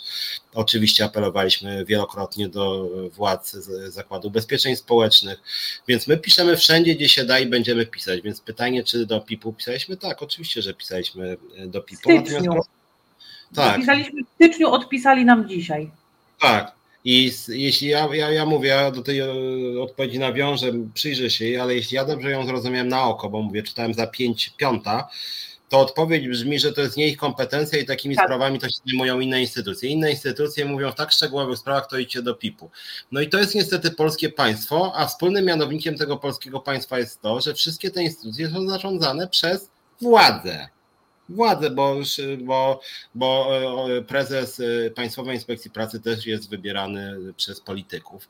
Więc niestety większość tych instytucji jest zdominowana przez władzę centralną ostatecznie i tak się i tak się przerzucają, że tak powiem. No. Natomiast Karol, też przestań marudzić, już przepraszam bardzo za kolokwializm. No, y, to jeżeli, jeżeli uważasz, że my jesteśmy słabi, o Ilonie to mało kto wie, no to mówię, jeżeli jesteś zadowolony z warunków pracy w ZUS-ie, no to spoko, no to usiądź na tym fotelu tam z lat 80., bierz nadgodziny, nie dostając za nie pieniędzy, jak będzie 30 Ja nie wiem, czemu on w ogóle jeszcze tutaj siedzi na Facebooku, do 19 można było śmiało nadgodziny robić.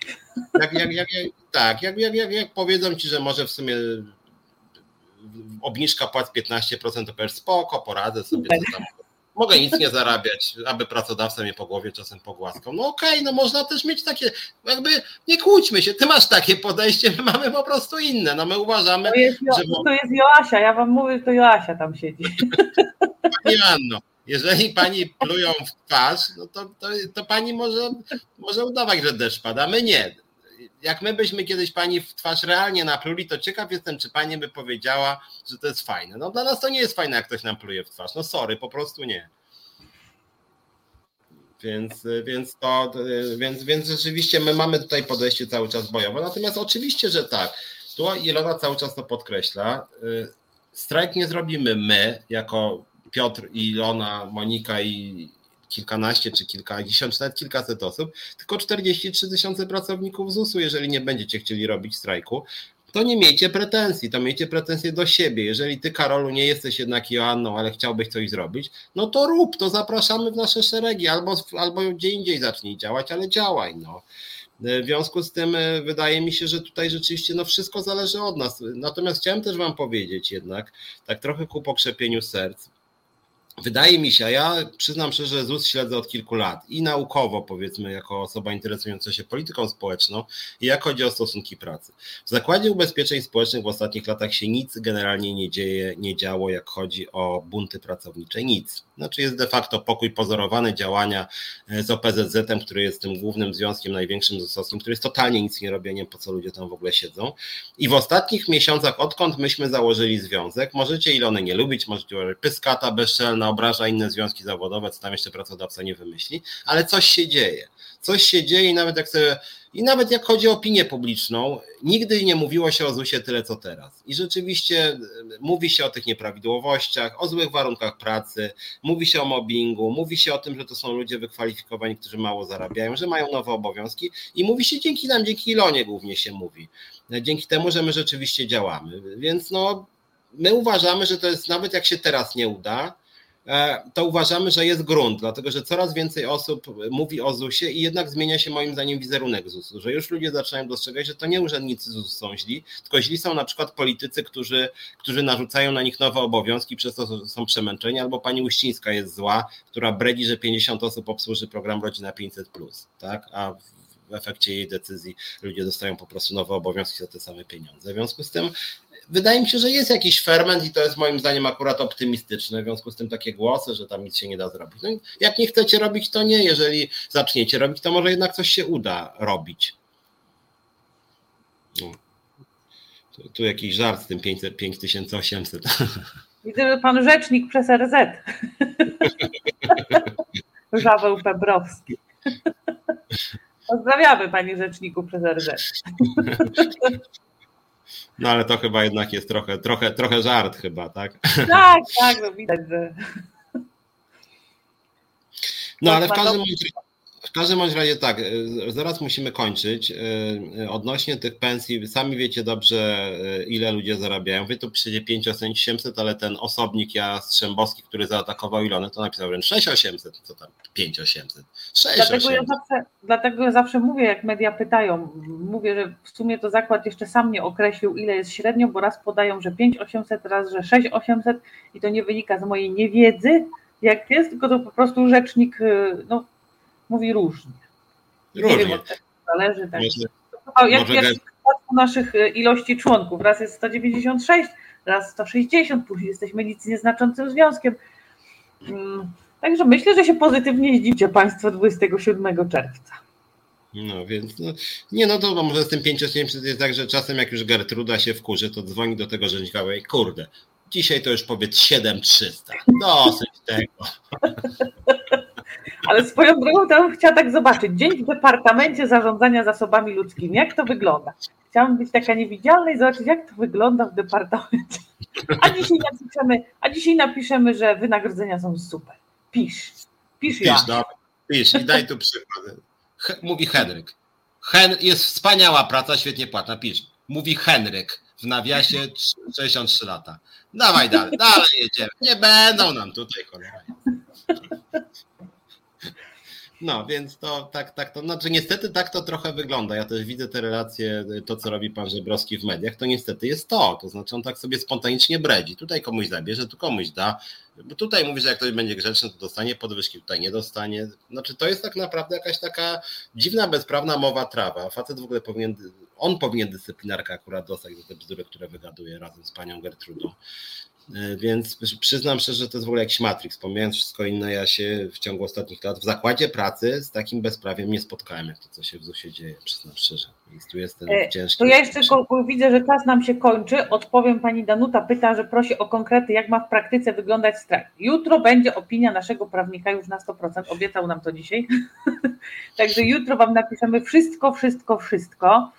Mm, będzie post, gdzie będzie napisane będzie, będzie wklejona opinia, będzie napisane, jak będzie wyglądać, co wolno pracodawcy, czego nie wolno, co możecie, czego nie możecie. Także myślę, że po jutrzejszym poście już nic nie będzie, y, y, nie będzie zapytań, ale gdyby były, to oczywiście pod postem będziecie mogli o wszystko, wszystko, nawet najgłupsze pytania zadawać. No ja tylko podsumuję. Strajk będzie i będzie skuteczny, kiedy wy wszyscy do niego przystąpicie. Po prostu, czy to będzie 27 czerwca, czy 15 e, lipca, czy rok później, my byśmy woleli 27 czerwca. Natomiast bardzo byśmy chcieli, żebyście wy byli gotowi. No my jesteśmy gotowi. My, mimo, że łatwiej jestem poza ZUS-em. Ilona jest w ZUS-ie i to jeszcze zwolniona dyscyplinarnie. Natomiast, natomiast, e, natomiast generalnie rzecz biorąc, strajk będzie udany, jak większość pracowników weźmie w nim udział, bo pani Uścińska może sobie pyskować, pieklić się, ale 20 tysięcy ludzi nie zwolni dyscyplinarnie. Po prostu. Karol, no ZUS to sobie może podważać. Od podważania jest sąd. Pogódź się z tym.